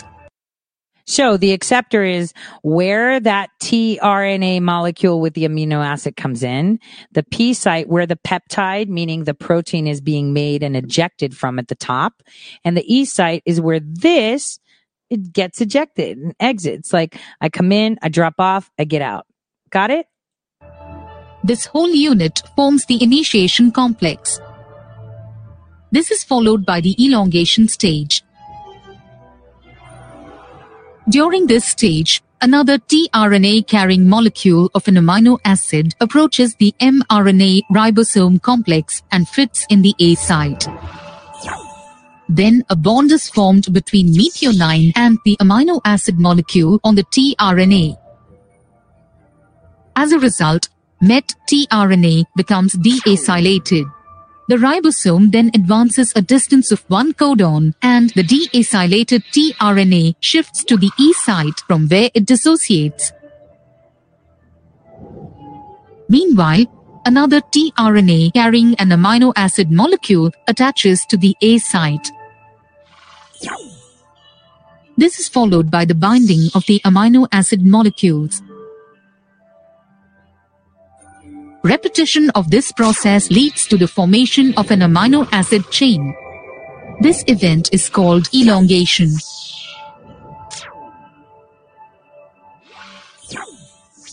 Pretty cool, right? Finally, when the UAG codon or the stop codon reaches the A site, elongation is terminated. Termination is the last stage of protein synthesis. The chain of amino acid molecules is released from the ribosome. So as you see, the stop codon says no more coding. We're done. Clip it. Let's go. This released amino acid chain is the protein, and this part of protein synthesis is known as translation. Then the tRNA detaches from the mRNA. Ribosome detaches and dissociates into its small and large subunits. Summary Protein synthesis shows that the first stage involves the binding of MET-tRNA to mRNA and the small subunit of the ribosome. The larger subunit of ribosome then combines with the small subunit. Second stage is the elongation stage. In this stage, the incoming amino acyl tRNA fits in the A site. Then a bond is formed between methionine and the amino acid molecule on the tRNA. The process is repeated until a chain of amino acid molecules is formed. The last stage of protein synthesis is the termination stage. When the ribosome reaches the stop codon UAG, elongation stops and the newly formed amino acid chain, which is the protein macromolecule, detaches from the ribosome.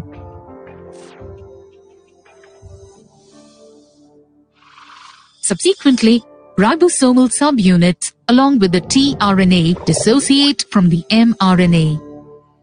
Pretty simple, isn't it? So, um, how I want to set this up for you guys. I, I don't know how many of you work with WordPress and coding, but I can tell you something like for WordPress, I buy a theme, right? And, um, I buy one, I build one. I hate PHP code. Oh my God, it makes me sick. um, but I buy it. Sometimes it's heavy, sometimes it's not. I just have to trust that it's going to do what it says it's going to do and it's not filled with bullshit codes like this. So basically the, the, I look at the theme and I'm like, oh, that looks good for my website. I like it. But in the back of it, there's a lot of coding. There could be hidden coding in there that's disabling some features that I had with my previous site that I built myself. There could be hidden codes in there that are disabling other pathways of me generating the news. I want you to think of that. Now that you know what RNA is, right? It usually comes from the nucleus, but it can be given to you, right? given to you via vectors. So, um, I want you to understand this by, okay, so there's this, um, I'm, I'm just going to pull up a slide for you guys. Um, right here from Altogen Labs. And in this slide, they're talking about generation of stable cell lines, stable RNA interference cell line generation. So they have their RNA interference and how it comes in, cleavage, uh, cleaving uh, RNA that they've actually put in through cytoplasmic delivery, which means the cytoplasm that surrounds your nucleus and what it does. Um, and its challenges are very laborious, extensive use of controls such as the efficiency of gene silencing, controlling for off-target effects and promoter compatibility. It's expensive and time consuming. Targeted gene silencing is achieved by the transfection of small interfering RNA, siRNA, siRNA, small interfering RNA, which are bound to the RISC complex used as guides for the destruction of mRNA containing the complementary sequence.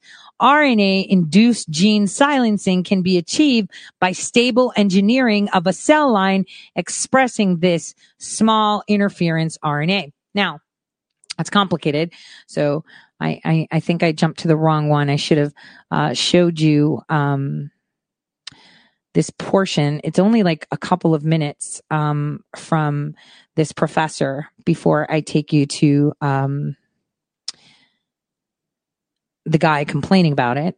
I'm going to take you to the University of Sydney, if I'm not mistaken, where he we have Professor Waterhouse. He's he's actually quite a genius. This is from 2017 upload.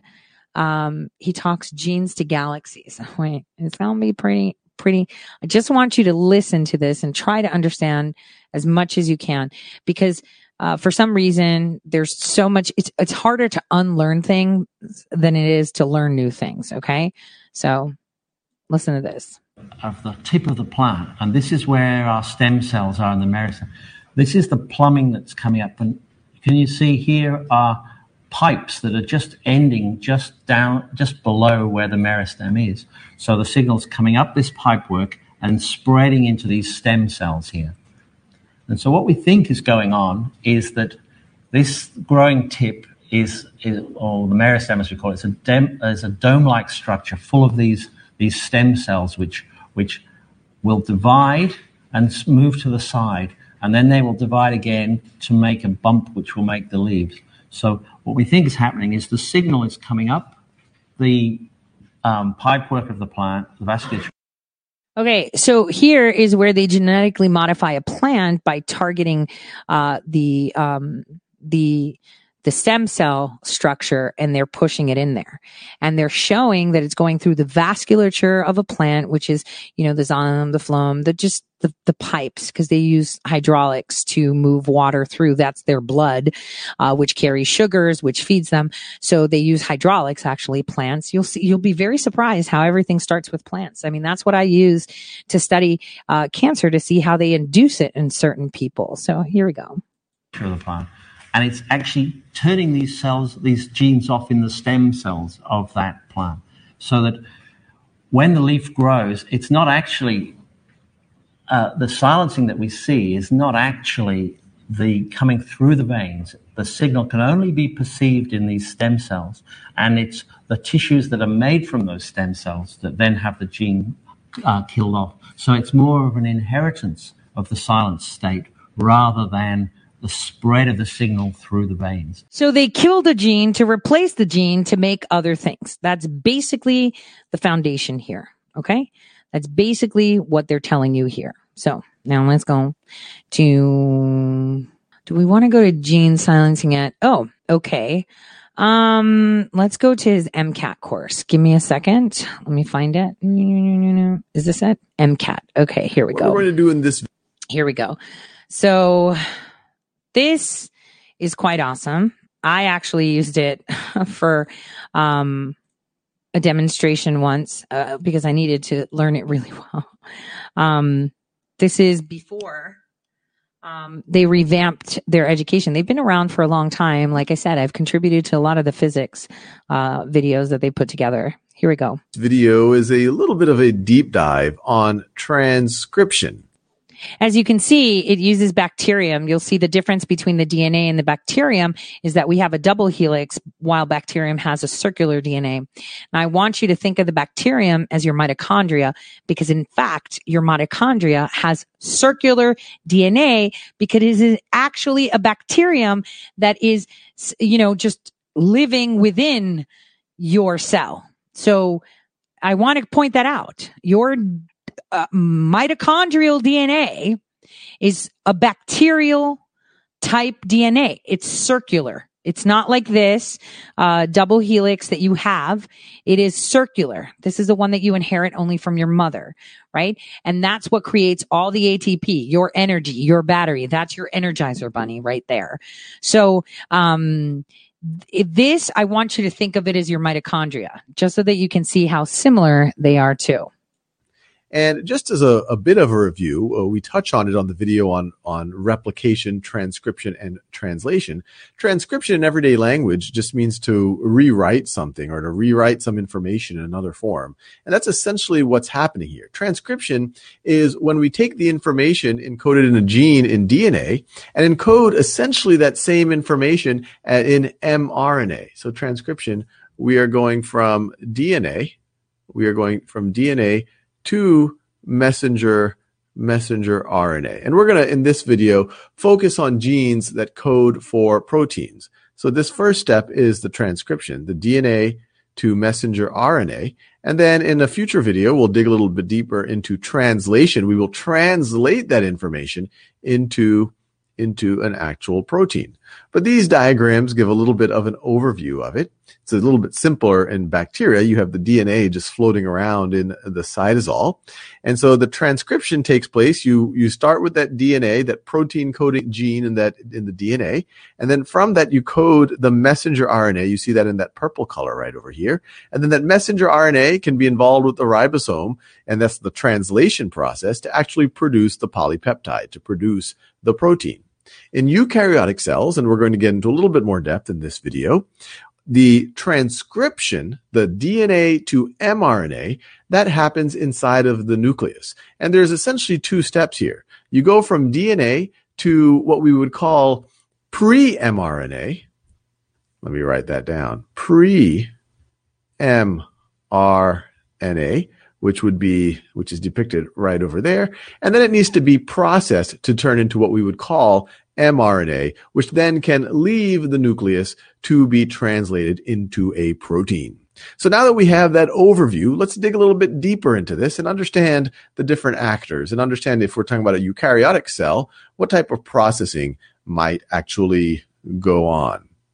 So right over here, we are going to start with the protein coding gene inside of the DNA right over here. And we are going to, the, the primary actor that's not the DNA or the mRNA here is going to be RNA polymerase. It's used to create a sequence that will become a nucleotide sequence that will become the messenger RNA. That's acting, that side of the DNA is acting as the template for forming that RNA.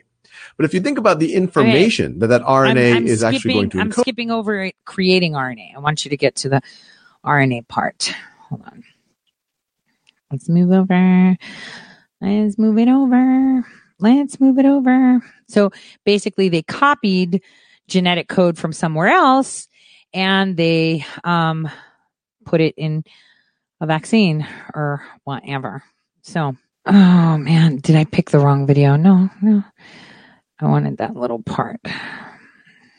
Okay, here we go. Let's go back. There we go. Translate into a protein. Okay, here we go. about a, if we're talking about a prokaryote, uh, we're done. Prokaryote, um, that's, uh, you know, a simple cell, circular cell. We would have formed, this would be our messenger RNA, which then can go to a ribosome and then be translated into a protein. But if we're talking about a eukaryote, well, then we have to do a little bit of processing. If we're talking about a eukaryote, if this is a prokaryote right over here, this would be our mRNA. If this is a eukaryote, then this is our pre mRNA, which now has to be processed. And you might say, well, how is that going to be processed? Well, there's a I just want to point out, and those of you on podcast, it's showing like a whole molecules uh, that includes introns and exons, uh, the things that come out and stay there. But you'll see at the end a poly A tail. The poly A, the poly A tail is those sticky feet that I was telling you. This is where you can, where you can see seams when RFID graphene has been used. You cannot hide it, uh, within codons like they do in other stuff. This is very important because by the end of this show, you are going to see how far along they planned and what the actual plan was. And it's going to start with a really wonky video of a little girl using her phone to track a plant through its genetic code. Pay attention. So this is why I was saying in March that I see sticky feet of 33 adenines, 33 A's. Hmm. Interesting. So that's like a polytail. That's like a sticky tail. I, I think he's going to explain it to you guys, if I'm not mistaken, in this video. Right? Yeah, here we go. There's a couple of things that are going to be done. Some things are going to be added at the beginning and the end of the mRNA. The five prime cap. This is a modified guanine. Modified. Modified guanine right over here, which is going to help in the translation process as the ribosomes uh, attach onto it. And then you have this poly A tail, and it's called a poly A tail because it has a bunch of adenines at the end right over here. And these not only help uh, uh, in the translation process, it, it helps it helps make sure that the information is more robust, that the ends of the mRNA don't in some way uh, become or makes it less likely that they're going to become damaged. Now, the other thing that needs to be processed, and this is one of those fascinating things in evolutionary biology, is that we will have in this MNR, in this mRNA sequence, you're going to have parts of the sequence which we currently consider to be nonsense sequence, nonsense sequences, and we call them introns. And I'm going to put it in quotes because in general in evolution, it's it's seldom that things have absolutely no purpose, but these are not coding for the the the protein that is going to be coded by our initial gene. And so these are actually processed out. They are spliced out. And I'm not going to go into all the details of the actors that cause the splicing, but in, as part of this eukaryotic processing, I'll go into the process of what the splicing is. It's freaking proteins. Proteins splice the mRNA to where they want it to. Now, it also gives instructions of creating proteins.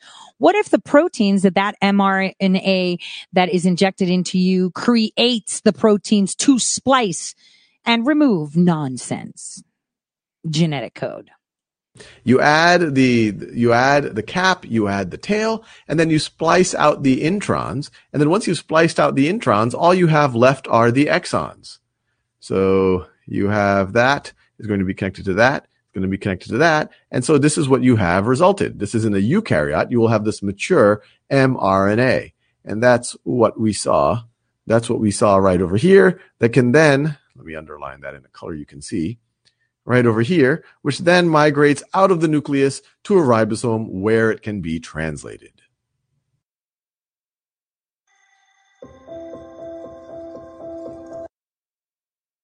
Okay.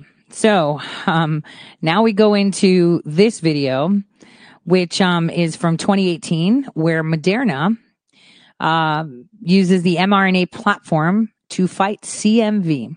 Here we go. So CMV is a virus. It's a DNA virus. Um, it's a virus that infects most people in the world. It's a virus that hides. Most of us don't know we've got it. And most of us go through life without it ever causing a problem. If a woman during pregnancy is infected with CMV, they can transmit it to the child in the uterus, and that results in congenital CMV infection. Every year, there are about 20,000 children in the US born with CMV infection.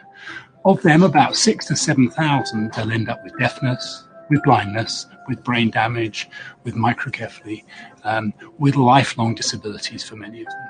Even if we were to look for it and measure it, there's really very little we can do about it at the moment.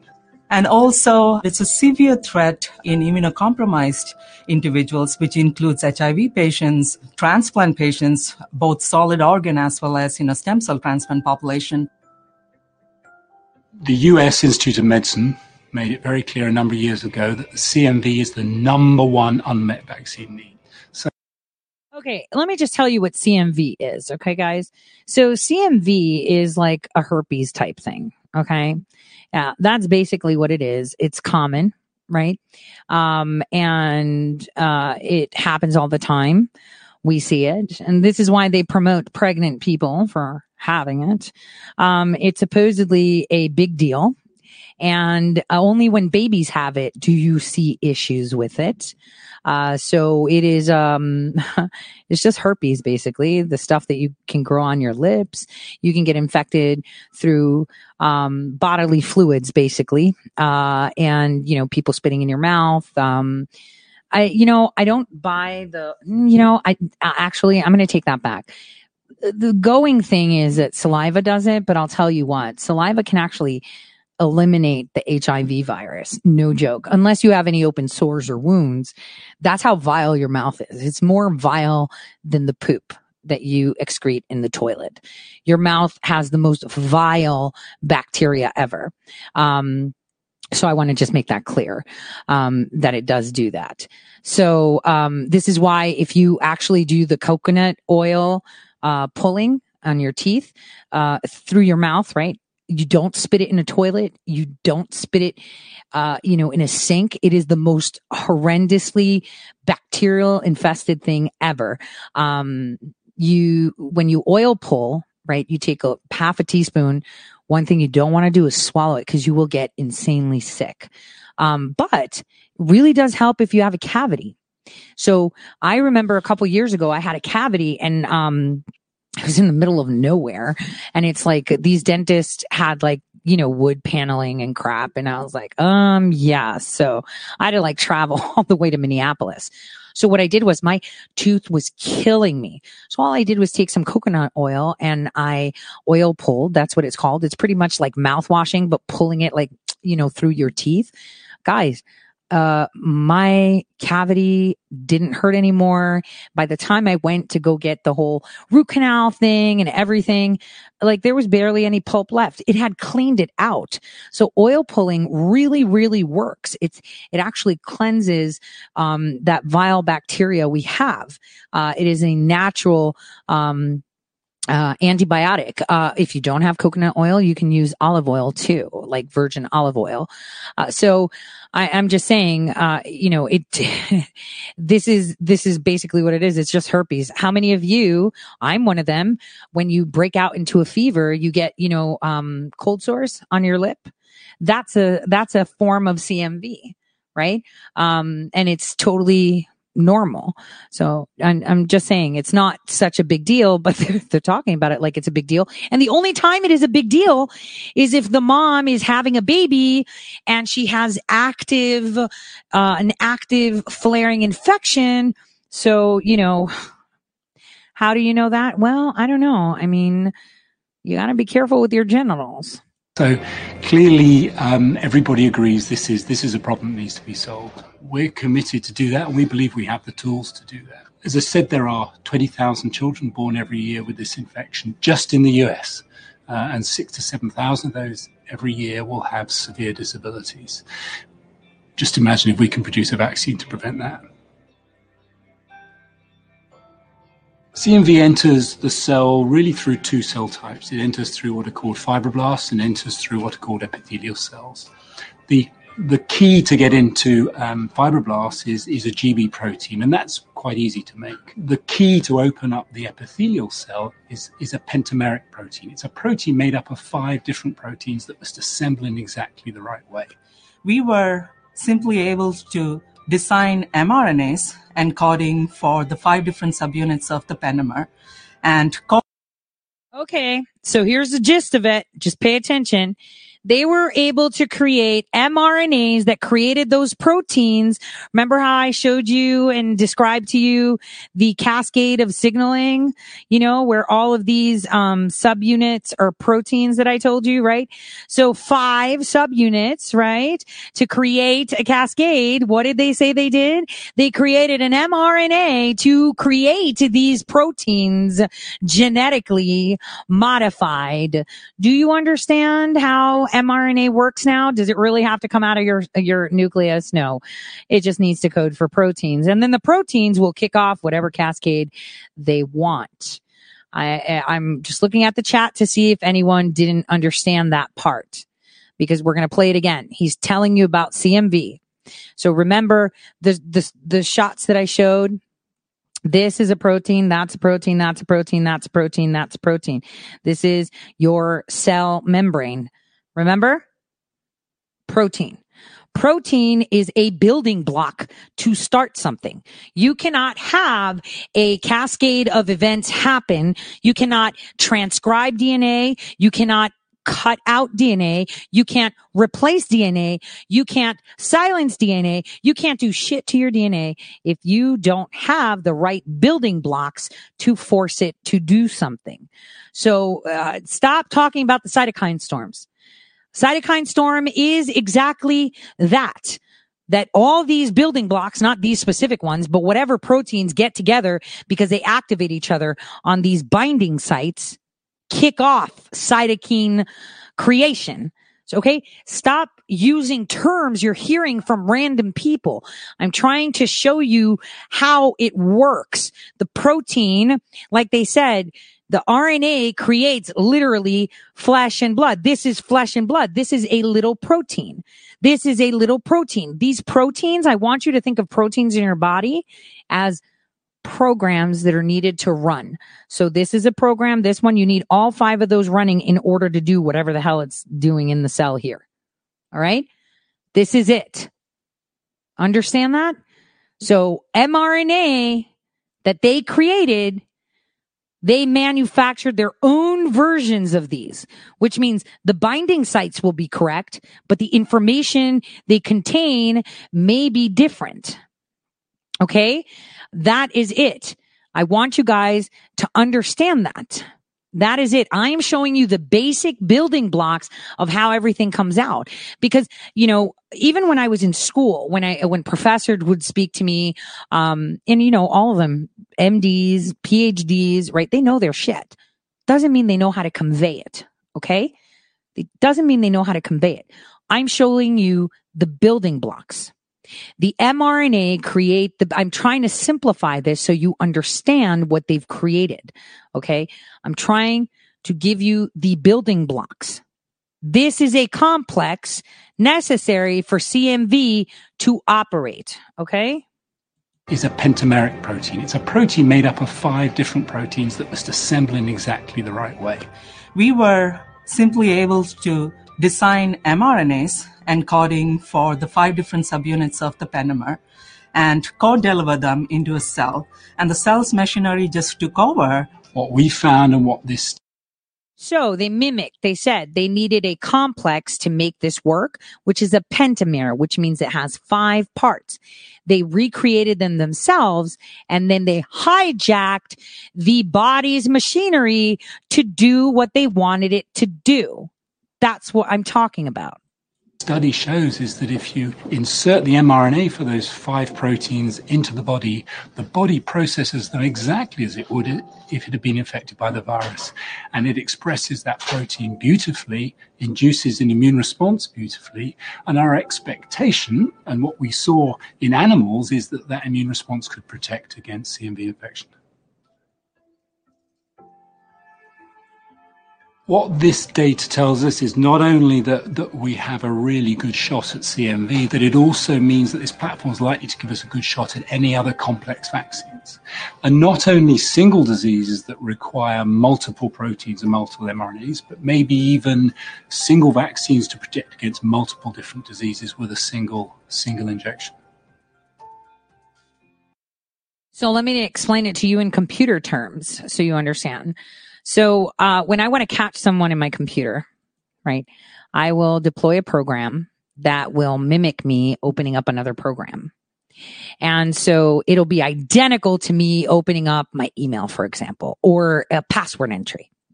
And so suddenly the, the virus that's in my computer that wants to steal my information will follow that program and go in there. But even though it looks like I'm entering a password and I'm doing that and I'm attracting the virus, in fact, by me typing things in that window, I entrap the virus and I get all the IP information, where it came from. So it's stuck. I put it in a box. I now caught it, right? So like a honeypot, kind of like my Bluetooth when I was in DC, where I left that little Bluetooth dongle, super honeypot. So I want you guys, um, to understand what they were telling you. They were saying that we are using, um, mRNA to mimic, right? Uh, and create our own version of those subunits to hijack the programming and then push it along. Now, a lot of people will sit and argue with you that mRNA is unstable. So even if they wanted to insert mRNA into our system through a vaccine, it's not going to work. Well, here's a little video on that too. So, hmm. Concern. mRNA is unstable and degrades easily, and it requires special handling. It is widely believed that mRNA is unstable and degrades easily. This belief comes from comparing mRNA to DNA, which is widely known to be stable at room temperature, not as sensitive to changes in storage conditions, and not as susceptible to temperature related degradation as mRNA under similar conditions. While it is true that mRNA requires some additional care, it is not as burdensome as word of mouth suggests. We're here to debunk the myth and ease your concerns about working with mRNA. mRNA is degraded by RNases, enzymes that break the bonds to the backbone of the nucleic acid strand. In the past, the abundance of RNases in laboratory work environments was a major concern. Now, with the availability of commercial reagents, rather than laboratory prepared reagents, and RNase free tips, modern labs do not face as many RNase issues. In addition, proper handling and storage at minus 80 degrees Celsius is important and will help ensure that mRNA doesn't degrade. When using mRNA, thaw and keep on ice during use. Make small aliquots to avoid multiple freeze-thaw cycles. Protein expression following transfection can also be adversely affected by poorly handled and degraded mRNA and poorly handled lipofectamine messenger max transfection reagent. So just a few simple precautions can help ensure mRNA stability. Use RNase free reagents and tips. Aliquot and store mRNA at negative 80 degrees Celsius. And keep mRNA on ice when in use. Therefore, if you store mRNA properly and use the proper transcription kit, you can effectively transfect primary cells and slow dividing cells. Oh, well, why don't you look at that? Maybe this is why all these people in Africa died from what was it? Non carefully stored vaccines that were never called to have mRNA. What were they again? Oh, right. Influenza A and B. Did you know it had mRNA? Probably not. But here you go. Wait a minute. They were giving them vaccines for meningitis to the babies and they got all sick. Remember when they died? Did that have mRNA too? And maybe they didn't know. I mean, you don't know what batch they got or who, what, when, and where, right? Now let's see what gene silencing in. We have talked about this before, but I think it's quite important to understand the difference between CRISPR, talons, and RNA interference. Here we go. Are you looking to perform a gene silencing project? Should you use CRISPR, RNAi, or TALENs to get the job done? In this video, we'll explain how each system works and how they differ in terms of experimental setup, efficiency, off-target effects, and more.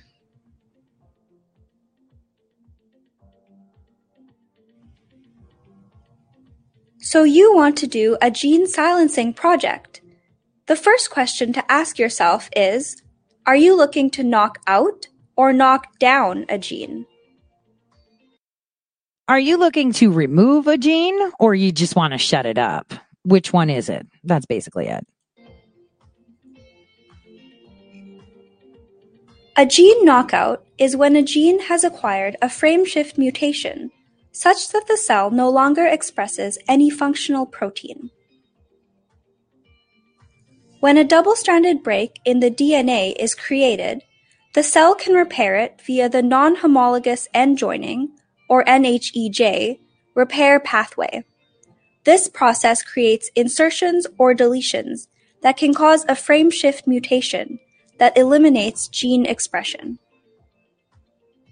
CRISPR and TALENs can be used for gene knockouts.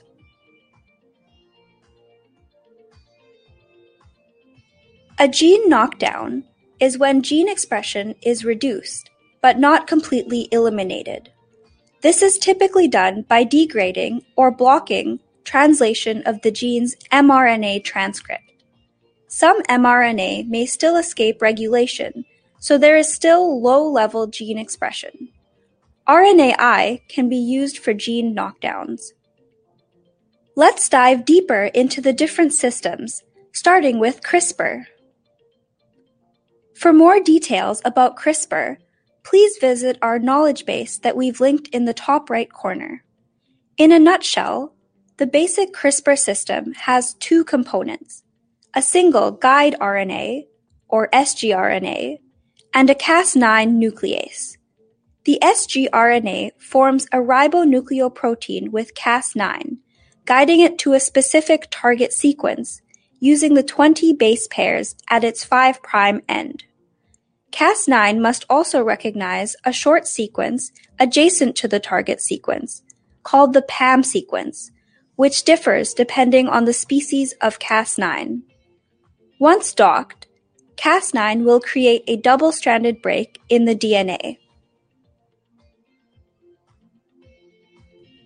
The TALEN system consists of a transcription activator-like, or TAL protein, that is fused to the FOK1 nuclease. Each of the 33 repeats in the TAL DNA binding domain can differ by two amino acids, which determines which nucleotide it will bind. By combining 12 to 31 of these repeats, a talon can be engineered to bind to a specific DNA sequence. Two talons must dimerize in order to create a double-stranded break in the DNA. For CRISPR and TALENs, the cell can repair the double-stranded DNA via the NHEJ repair pathway. Then, selection must be carried out to isolate the cells with repeats in the tau. Do you see this? Each of the 33 repeats in the tau DNA binding domain can differ by two amino acids.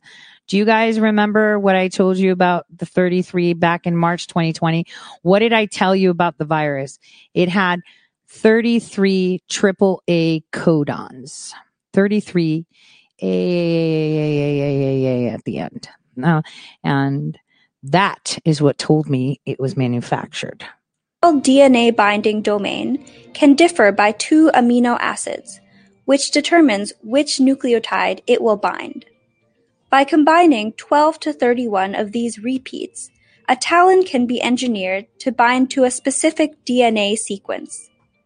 Two talons must dimerize in order to create a double-stranded break in the DNA. For CRISPR and talons, the cell can repair the double-stranded DNA via the NHEJ repair pathway. Then, selection must be carried out to isolate the cells with the frameshift mutation, leading to gene knockout. In the RNAi gene knockdown method, short RNAs such as siRNA are designed complementary to the target mRNA. One siRNA is loaded into the RNA-induced silencing complex, or RISC, which guides the system to bind and cleave the target mRNA, resulting in gene knockdown. If binding is imperfect, mRNA translation will only be inhibited. So now that you know the basics of how CRISPR, TALENs, and RNAi work, let's compare ease of experimental design, efficiency, off-target effects, flexibility, and applications. Ease of design. In terms of ease of design, siRNAs are easiest, followed by sgRNAs for CRISPR, with talons being the most labor-intensive.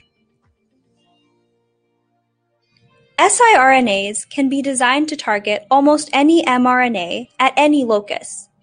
The CRISPR targeting system is more restricted, as sgRNAs must be designed for DNA sequences that are adjacent to PAM sequences. Finally, talons are also used in pairs, so there would be double the design work. Ease of experimental setup.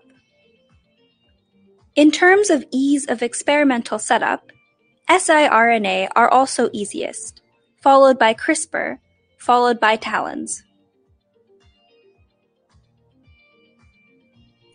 siRNA need only be delivered as one transgene and utilizes the cell's host machinery to achieve detectable gene knockdown in only 24 hours. Kind of sounds familiar. Maybe this is why everyone's dying within 24 to 48 hours. So this is the easiest and the fastest way.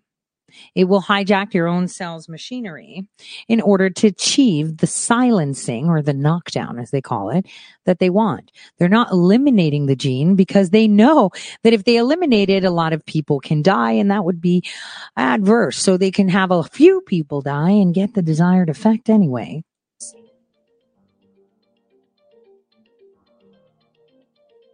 CRISPR requires the delivery of not only sgRNA, but also the Cas9 nuclease. Because of this, it may be difficult to use smaller viral expression systems, such as adeno-associated viruses. So in other words, this isn't CRISPR. Talons are even more difficult to clone, as they have larger, repetitive sequences and require double the cloning work, as they must be used in pairs. Ease of experimental validation. In terms of experimental validation, different techniques are available depending on the system you use. With RNAi, you can assess gene knockdown by measuring mRNA levels using QRT-PCR and protein levels using Western blot. If mRNA levels are decreased, but protein levels remain the same, protein turnover may simply be slow. If mRNA levels remain the same, but protein levels decrease, the siRNA may be inhibiting translation rather than degrading mRNA. Experimental setup typically requires one to two days. However, an antibody for Western blot may not be available. Do you see why you get two doses now? Because it could be that there's not enough. It may be not degrading the mRNA of your gene that they wish to shut up, right? It may simply eh, be blocking the transcription. So if you get another dose, not only will it block the transcription, remember here, I said, oh, it's not really doing this, right? Over here, it's just blocking. So basically you give the mRNA and then you have a protein to fight SARS, right? You have a protein to fight SARS. So then they give you the mRNA, but you're not making the protein to fight SARS. So that means since there's still some protein, it's not, deg- you still have the mRNA in there. So it's just blocking making the protein. It's not degrading the mRNA to create the protein. It needs to silence the ability to create the mRNA needed to create this protein. Cause right now you have an F- uh, mRNA in your body to create this protein after you get the virus that has the siRNA or their messenger RNA. You still have the messenger RNA to make the protein, but you're not making enough. So you're just slowing it down. You're not degrading this. The ideal would be to degrade that and that. So maybe you'll get a second dose. The percentage of edited setup typically requires one to two days. However, an antibody for Western blot may not be available. Oh, this means that antibody tests may not be concise. Sounds so familiar. so we can skip over CRISPR and Talon because we know that that's not what they're using. Method is best to use depends on the project goal. If the goal is to study a gene's function, knocking out a gene using CRISPR or TALENs results in a more dramatic change in phenotype versus knocking down a gene using RNAi. So if you knock out a gene, using CRISPR talons, look, the mice all get darker. If you use the mRNA method where you use RNA interference, um, it doesn't make it super dark. It just makes it a little bit dark. So the, whatever your goal is, is to change skin color, maybe not believe in God, maybe not be able to, you know, have babies. It might not be as dramatic as this effect. Cutting stuff out is never recommended. Uh, Craig Ventner is proof of that. If, however, knocking out the gene results in cell death or reduced cell fitness, it may be more suitable to use RNAi. Oh, that's a good reason. If the goal is to study a mutation associated with a genetic disease, CRISPR or TALENs are able to introduce genetic mutations, whereas RNAi cannot. So CRISPR and TALENs can introduce genetic mutations. RNAi cannot. But here's the thing. First, you're going to do RN- RNAi to see the effects of silencing. Are they satisfactory? And then you start experimenting with this. Well, it's kind of working. And not everyone's dead, so that's okay. Now we could go ahead and just knock it out and we'll have a few deaths, but okay.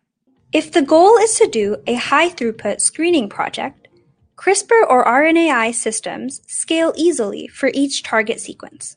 On the other hand, creation of Talon libraries are much more labor and cost intensive to design and clone. But talons are more specific. So they're going to be collecting the data from all these vaccinations in order to create these amazing talents. Now, speaking of silence therapeutics, we are going to go to a guy that's complaining that he owns the intellectual property of gene silencing, which is the mRNA RNAi. I want you to see this. This is from 2016 where he's complaining that people stole his intellectual property. Recent legal advice suggests the patents that protect its gene silencing technology could represent a significant proportion of the current market capitalization of the company. So says Chief Executive Ali Mortazavi, who joins me now. Hello there, Ali. Now tell me more about those patents and what it means for company strategy. Hello, Juliet. Yes, um, in terms of our kind of focus of our company, we really are an, an out and out drug development company. We're really in the business of trying to make novel drugs, um, particularly liver focused and hepatocyte focused uh, drugs. Um, however, like, as you said in your in your introduction, uh, the ability to do that has got a, a, whole host of inherent and issued IP. Um, so by definition, as well as having freedom to operate ourselves, um, our IP may be relevant to to other drug candidates by other parties. Uh, so there's kind of two aspects to the business. So starting with that, with the IP side, uh, we, we, you know, we're, we're of the opinion that we have some pretty core and fundamental IP in the gene silencing space. Kind of more specifically, in, in, in simplistic terms, we have a particular piece of IP, one of many, but this particular piece of IP which stabilizes an RNA.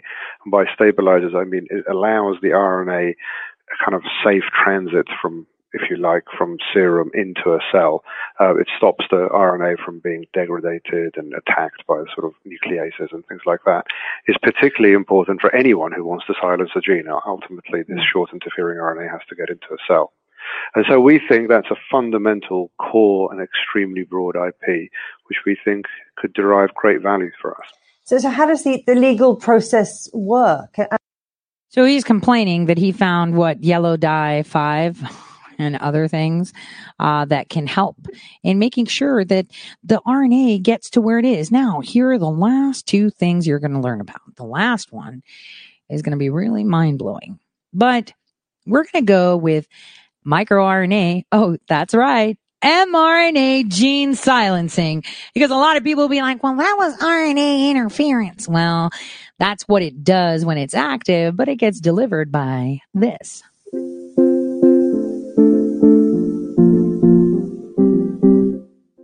This is a cell, the basic unit of all living organisms. Our body consists of different cell types like skin, muscle, or bone cells. They have different structures and functions, but contain similar components like the nucleus. The nucleus contains the DNA that encodes the instructions for cell development and function. This information is arranged into segments of DNA called genes. Almost every cell contains identical copies of DNA. But if there are the same instructions for all cells, why are there so many different types? The reason is gene silencing. Genetic information can be switched off.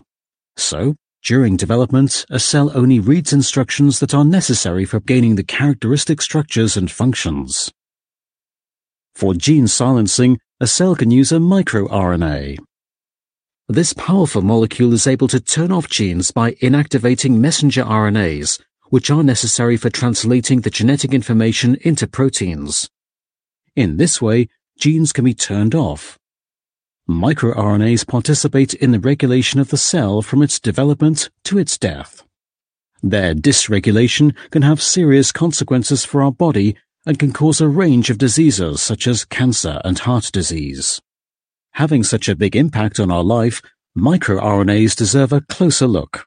So, let's start at the beginning. Okay, before it starts at the beginning, I wanted to tell you something. As uh, your muscle cells, your brain cells, your heart cells, your gastric cells, all your cells of your body are different. They have different functions.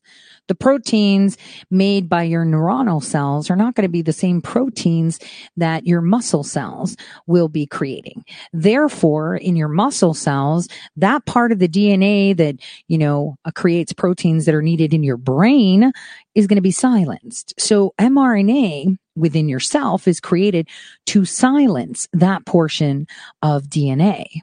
Okay. And the same thing goes for your brain cells. It's not going to produce, you know, uh, proteins and um, other products that your heart cells need because that's a different tissue and that's a different organ. So it's going to be silenced. Okay. So just so you understand, mRNA by your body is used to silence portions of your DNA. Okay. Just pointing that out. Similar to proteins, the genes coding for microRNAs are contained in the nucleus in the DNA. Each gene is transcribed by RNA polymerase II, which produces either a regulatory or a messenger RNA. In this case, the transcript is a primary microRNA which forms a typical hairpin loop structure. It will become the final microRNA with regulatory function after several steps of processing. First, the double-stranded stem is recognized by the protein DGCR8. An enzyme called Drosha associates with DGCR8 to form a microprocessor complex, which is able to cut the RNA into a smaller precursor microRNA. It can now be exported into the cytoplasm, where it will inactivate the messenger RNA of one or multiple genes. The precursor microRNA is carried out of the nucleus through a nuclear pore by the transporter molecule exportin 5. Okay, see, like I said, you can't just exit and enter the nucleus. But what did you see? The mRNA that your body made was clipped so that way it can go into the cytoplasm to silence the other mRNAs. So again, they don't need to put mRNA into your nucleus. It needs to hang out outside and just silence the shit out of the stuff they want to silence. In the cytoplasm, it is recognized by a large RNase protein called DICER. DICER cleaves the stem loop and forms a short double-stranded microRNA molecule. In the next step, an Argonaut protein AGO2 interacts with DICER to bind the microRNA. The microRNA is unwound and one strand is released. The remaining strand, called the guide strand, interacts with AGO2 and some additional proteins to form the RISC, the RNA-induced silencing complex. It can now be guided to its target and inactivate one or multiple genes. The messenger RNA of a target gene is complementary to the sequence of the microRNA. That enables base pairing. Once bound, there are two ways in which RISC can inactivate the mRNA. Proteins in the complex can simply cut the messenger RNA, which will be further destroyed by the cell. Inhibition of translation just like before, didn't it say that when they inject the the the viral vector with the mRNA, if it's still making the protein, it doesn't mean it's destroying the RNA, RNA, which is what you're seeing here. It's not destroying the mRNA, but it's just inhibiting it, meaning it's getting stuck. So it's not getting stuck to break it, but it's just getting stuck sometimes, and then you need a second dose. You see where I'm going with this? Is another mechanism. In this case, the RISC complex prevents the ribosome subunit from binding. In both cases, the messenger RNA will not be translated into a protein, and the gene is silenced. So it'll either silence it by leaving the mRNA there and just hanging out, or it silences it by destroying it. Remember how it said, oh, you still had the protein, which means it was silencing it a little bit, but it wasn't destroying it. So that's why you need another dose. Since their discovery in the 90s, major parts of the microRNA's pathway still remain unclear. However, with their essential role in many biological processes, microRNAs offer great potential for medicine and might lead to key treatments of various diseases in the future. All right. So now we end the show with showing you exactly where they were going with this. Well, keep in mind, this is quite alarming. I'm telling you that now. So if you don't want to know, um, don't watch. Okay. Cause this is about to get real, real, real. Um, and you're going to see that a child can do it. The video is quite bad, but it's remained under the radar for over 12 years on the internet. Okay. So possibly after the showing, it might go bye bye. Let's learn how to make a Buddha card. Let's learn how to make a Buddha card. Now I'm going to send the photo to the printer. What you're seeing is a little girl showing you how she's sending a picture of a specific plant to a printer. Just pay attention. Personalize your plant photos. We are using RFID technology to tell a story about Nicotiana benthamiana, a close relative of tobacco. Nicotiana benthamiana is from remote regions of Australia and was rediscovered as a model plant to study gene silencing. SIEGE, or cytoplasmic inhibition of gene expression, was a method to silence the endogenous expression of genes in transfected plants. The initial test was to deliver antisense RNA to the cytoplasm of cells. The target sequence encoded phytoindosaturase, an enzyme involved in the biosynthesis of colored carotenoids. Since the colored compounds protect chlorophyll, blocking the pathway would lead to photobleaching. The expected outcome was a white leaf. Images of phenotypes are memories from the past. Rapid, mobile methods have been developed to instantly recall these visions and connect them to gene sequences. To me, tag, shoot, and share have two meanings. The initial shot was from a recombinant virus that was used to silence plant gene expression. The second shot was from a camera that was able to capture the moment in time. We are using RFID and cellular technology to share these events. We hope that one day that cell phones and tags will be used as common tools in plant biology and medicine. Imagine a time when scientists can experience an event, immediately record the information on a tag sample, and store it in liquid nitrogen. At a later point in time, a cell phone can be used to retrieve, recall, and share the information without thawing out the sample. Well, the time is now. The vision is a reality. RFID, plant molecular Notice biology. the distribution of the liquid on the leaf surface.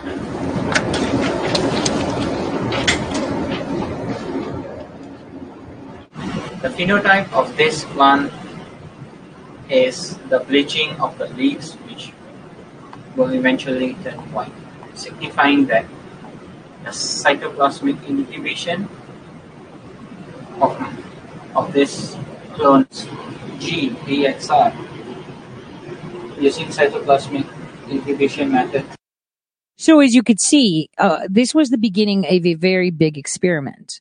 What they did was they inserted mRNA into the cytoplasm, not the nucleus, the cytoplasm using, well, for them, because the plants have stomata that don't need carriers, you know, like holes, like you saw in the nucleus, pores. It could just go in with something wet.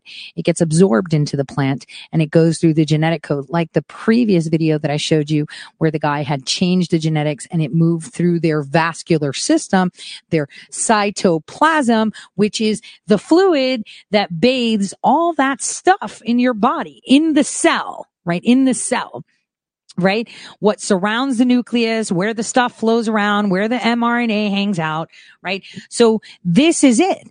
They're showing you that, but they also RFID tagged it with phones, which is so funny that these vaccine passports will be showing if you are vaccinated. I'm trying to make this clear. Now, what they started was was to link up the RFID externally, but right now with graphene and the 33 triple A codons, that's where you get the sticky feet of graphene, which is mm. so to the viral vector when the cDNA was in the direction, it has an effect on photo bleaching bleaching of the leaves, and this portion is already turning white.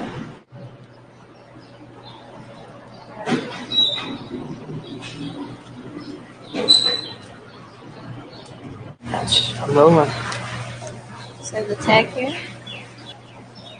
We, this is a leaf I just collected from that tree. Endangered Hawaiian plant. So they were using RFID technology in order to be able to track the changes. And this is when they couldn't track anything else. So there you go today, understanding exactly what this vaccine is capable of. It's not only going to silence your genes, but it will give them the ability to track you. Ever thought why your phones will be how they will find you? Hmm. You are the RFID. Now, is the degradation of um, graphene in the body a problem? No. We went over this when we did the niobium and the um, graphene kind of discussions over the years. I've talked about graphene. Over the years, I told you about a friend of mine that created mass production of graphene in a red cup in his garage, which is insane. And he sold part of, well, he didn't sell, but if you want a laboratory to recreate your thing in the United States of America, they need to own part of your patent. So they own most of his patent on how to create mass production of graphene oxide in a red cup. He literally did it in a red cup. So this is how they track you. I mean, we have our phones, but now you'll be the, well, And with 5G, so much easier. So the point is, is that this vaccine is not only going to silence specific genes they want, but it will actually allow them to track you perfectly. Now, how is this important? Well, in history, throughout time, US history that is, the biggest theft of rights happened right after 9-11. 9-11, everyone forfeit their right to privacy because they were scared. They were terrified. They thought they were all going to die. So what did they do? That's fine. You can look at me when I'm in my toilet. You could totally follow me around. You could totally have a database with my face. Yep, yep, yep. You can take it. And now they want you to say, okay, you could totally track me genetically and know exactly where I am. And you'll know if I'm working or if I send someone else. And if I'm the door dasher and my name is Charlene, but you know, AJ shows up at my door, uh, they're going to know. They're going to know if you're car sharing in your DoorDash, in their car sharing in your Uber. There's a patent for that. They're going to know because they know your genetic code and your genetic code is specific to you. So this is where they know everything. They won't even need to puncture you anymore. So that's number one. Number two is, well, there's a lot of genes that they wish they could knock out, kind of like smart genes or higher thinking genes or God genes or whatever that is. If you're smarter, they want to make you stupider. And if you're stupider, they want to make you just enough smart so you can obey and listen. And maybe they'll want to amplify a certain amount of genes and maybe they want to silence your gene to be able to make fertile eggs. Maybe they want to silence your gene as a woman to not have a great trilaminar in your uterus so you can house that fetus and have that baby. Maybe they can shrink the balls of men and make sure that the swimmers don't have three mitochondria, but they only have one. They're, therefore, um, survival of the fittest. Oh, unfortunately, only us, the elites, can reproduce. And that has to do because you're too dumb and you're eating crap for food, kind of like genetically modified things, which is everywhere right now. If you've ever tested your pH of your bottled water, you will see which ones are actually lying to you. So this is it. They bank on you trusting them because innately humans are good and they bank on you trusting them. Now, trusting a human being is one thing. Trusting your overlords is another. So this has been going on for a long time and it's time to wake up. And um, damn, this show ran real over. I hope that helps. Damn, the internet didn't want this out. Now you know what mRNA is. Now you know exactly what kind of power you've given them. And now you know why it's experimental. That's it. God bless everyone. We'll see how this works out.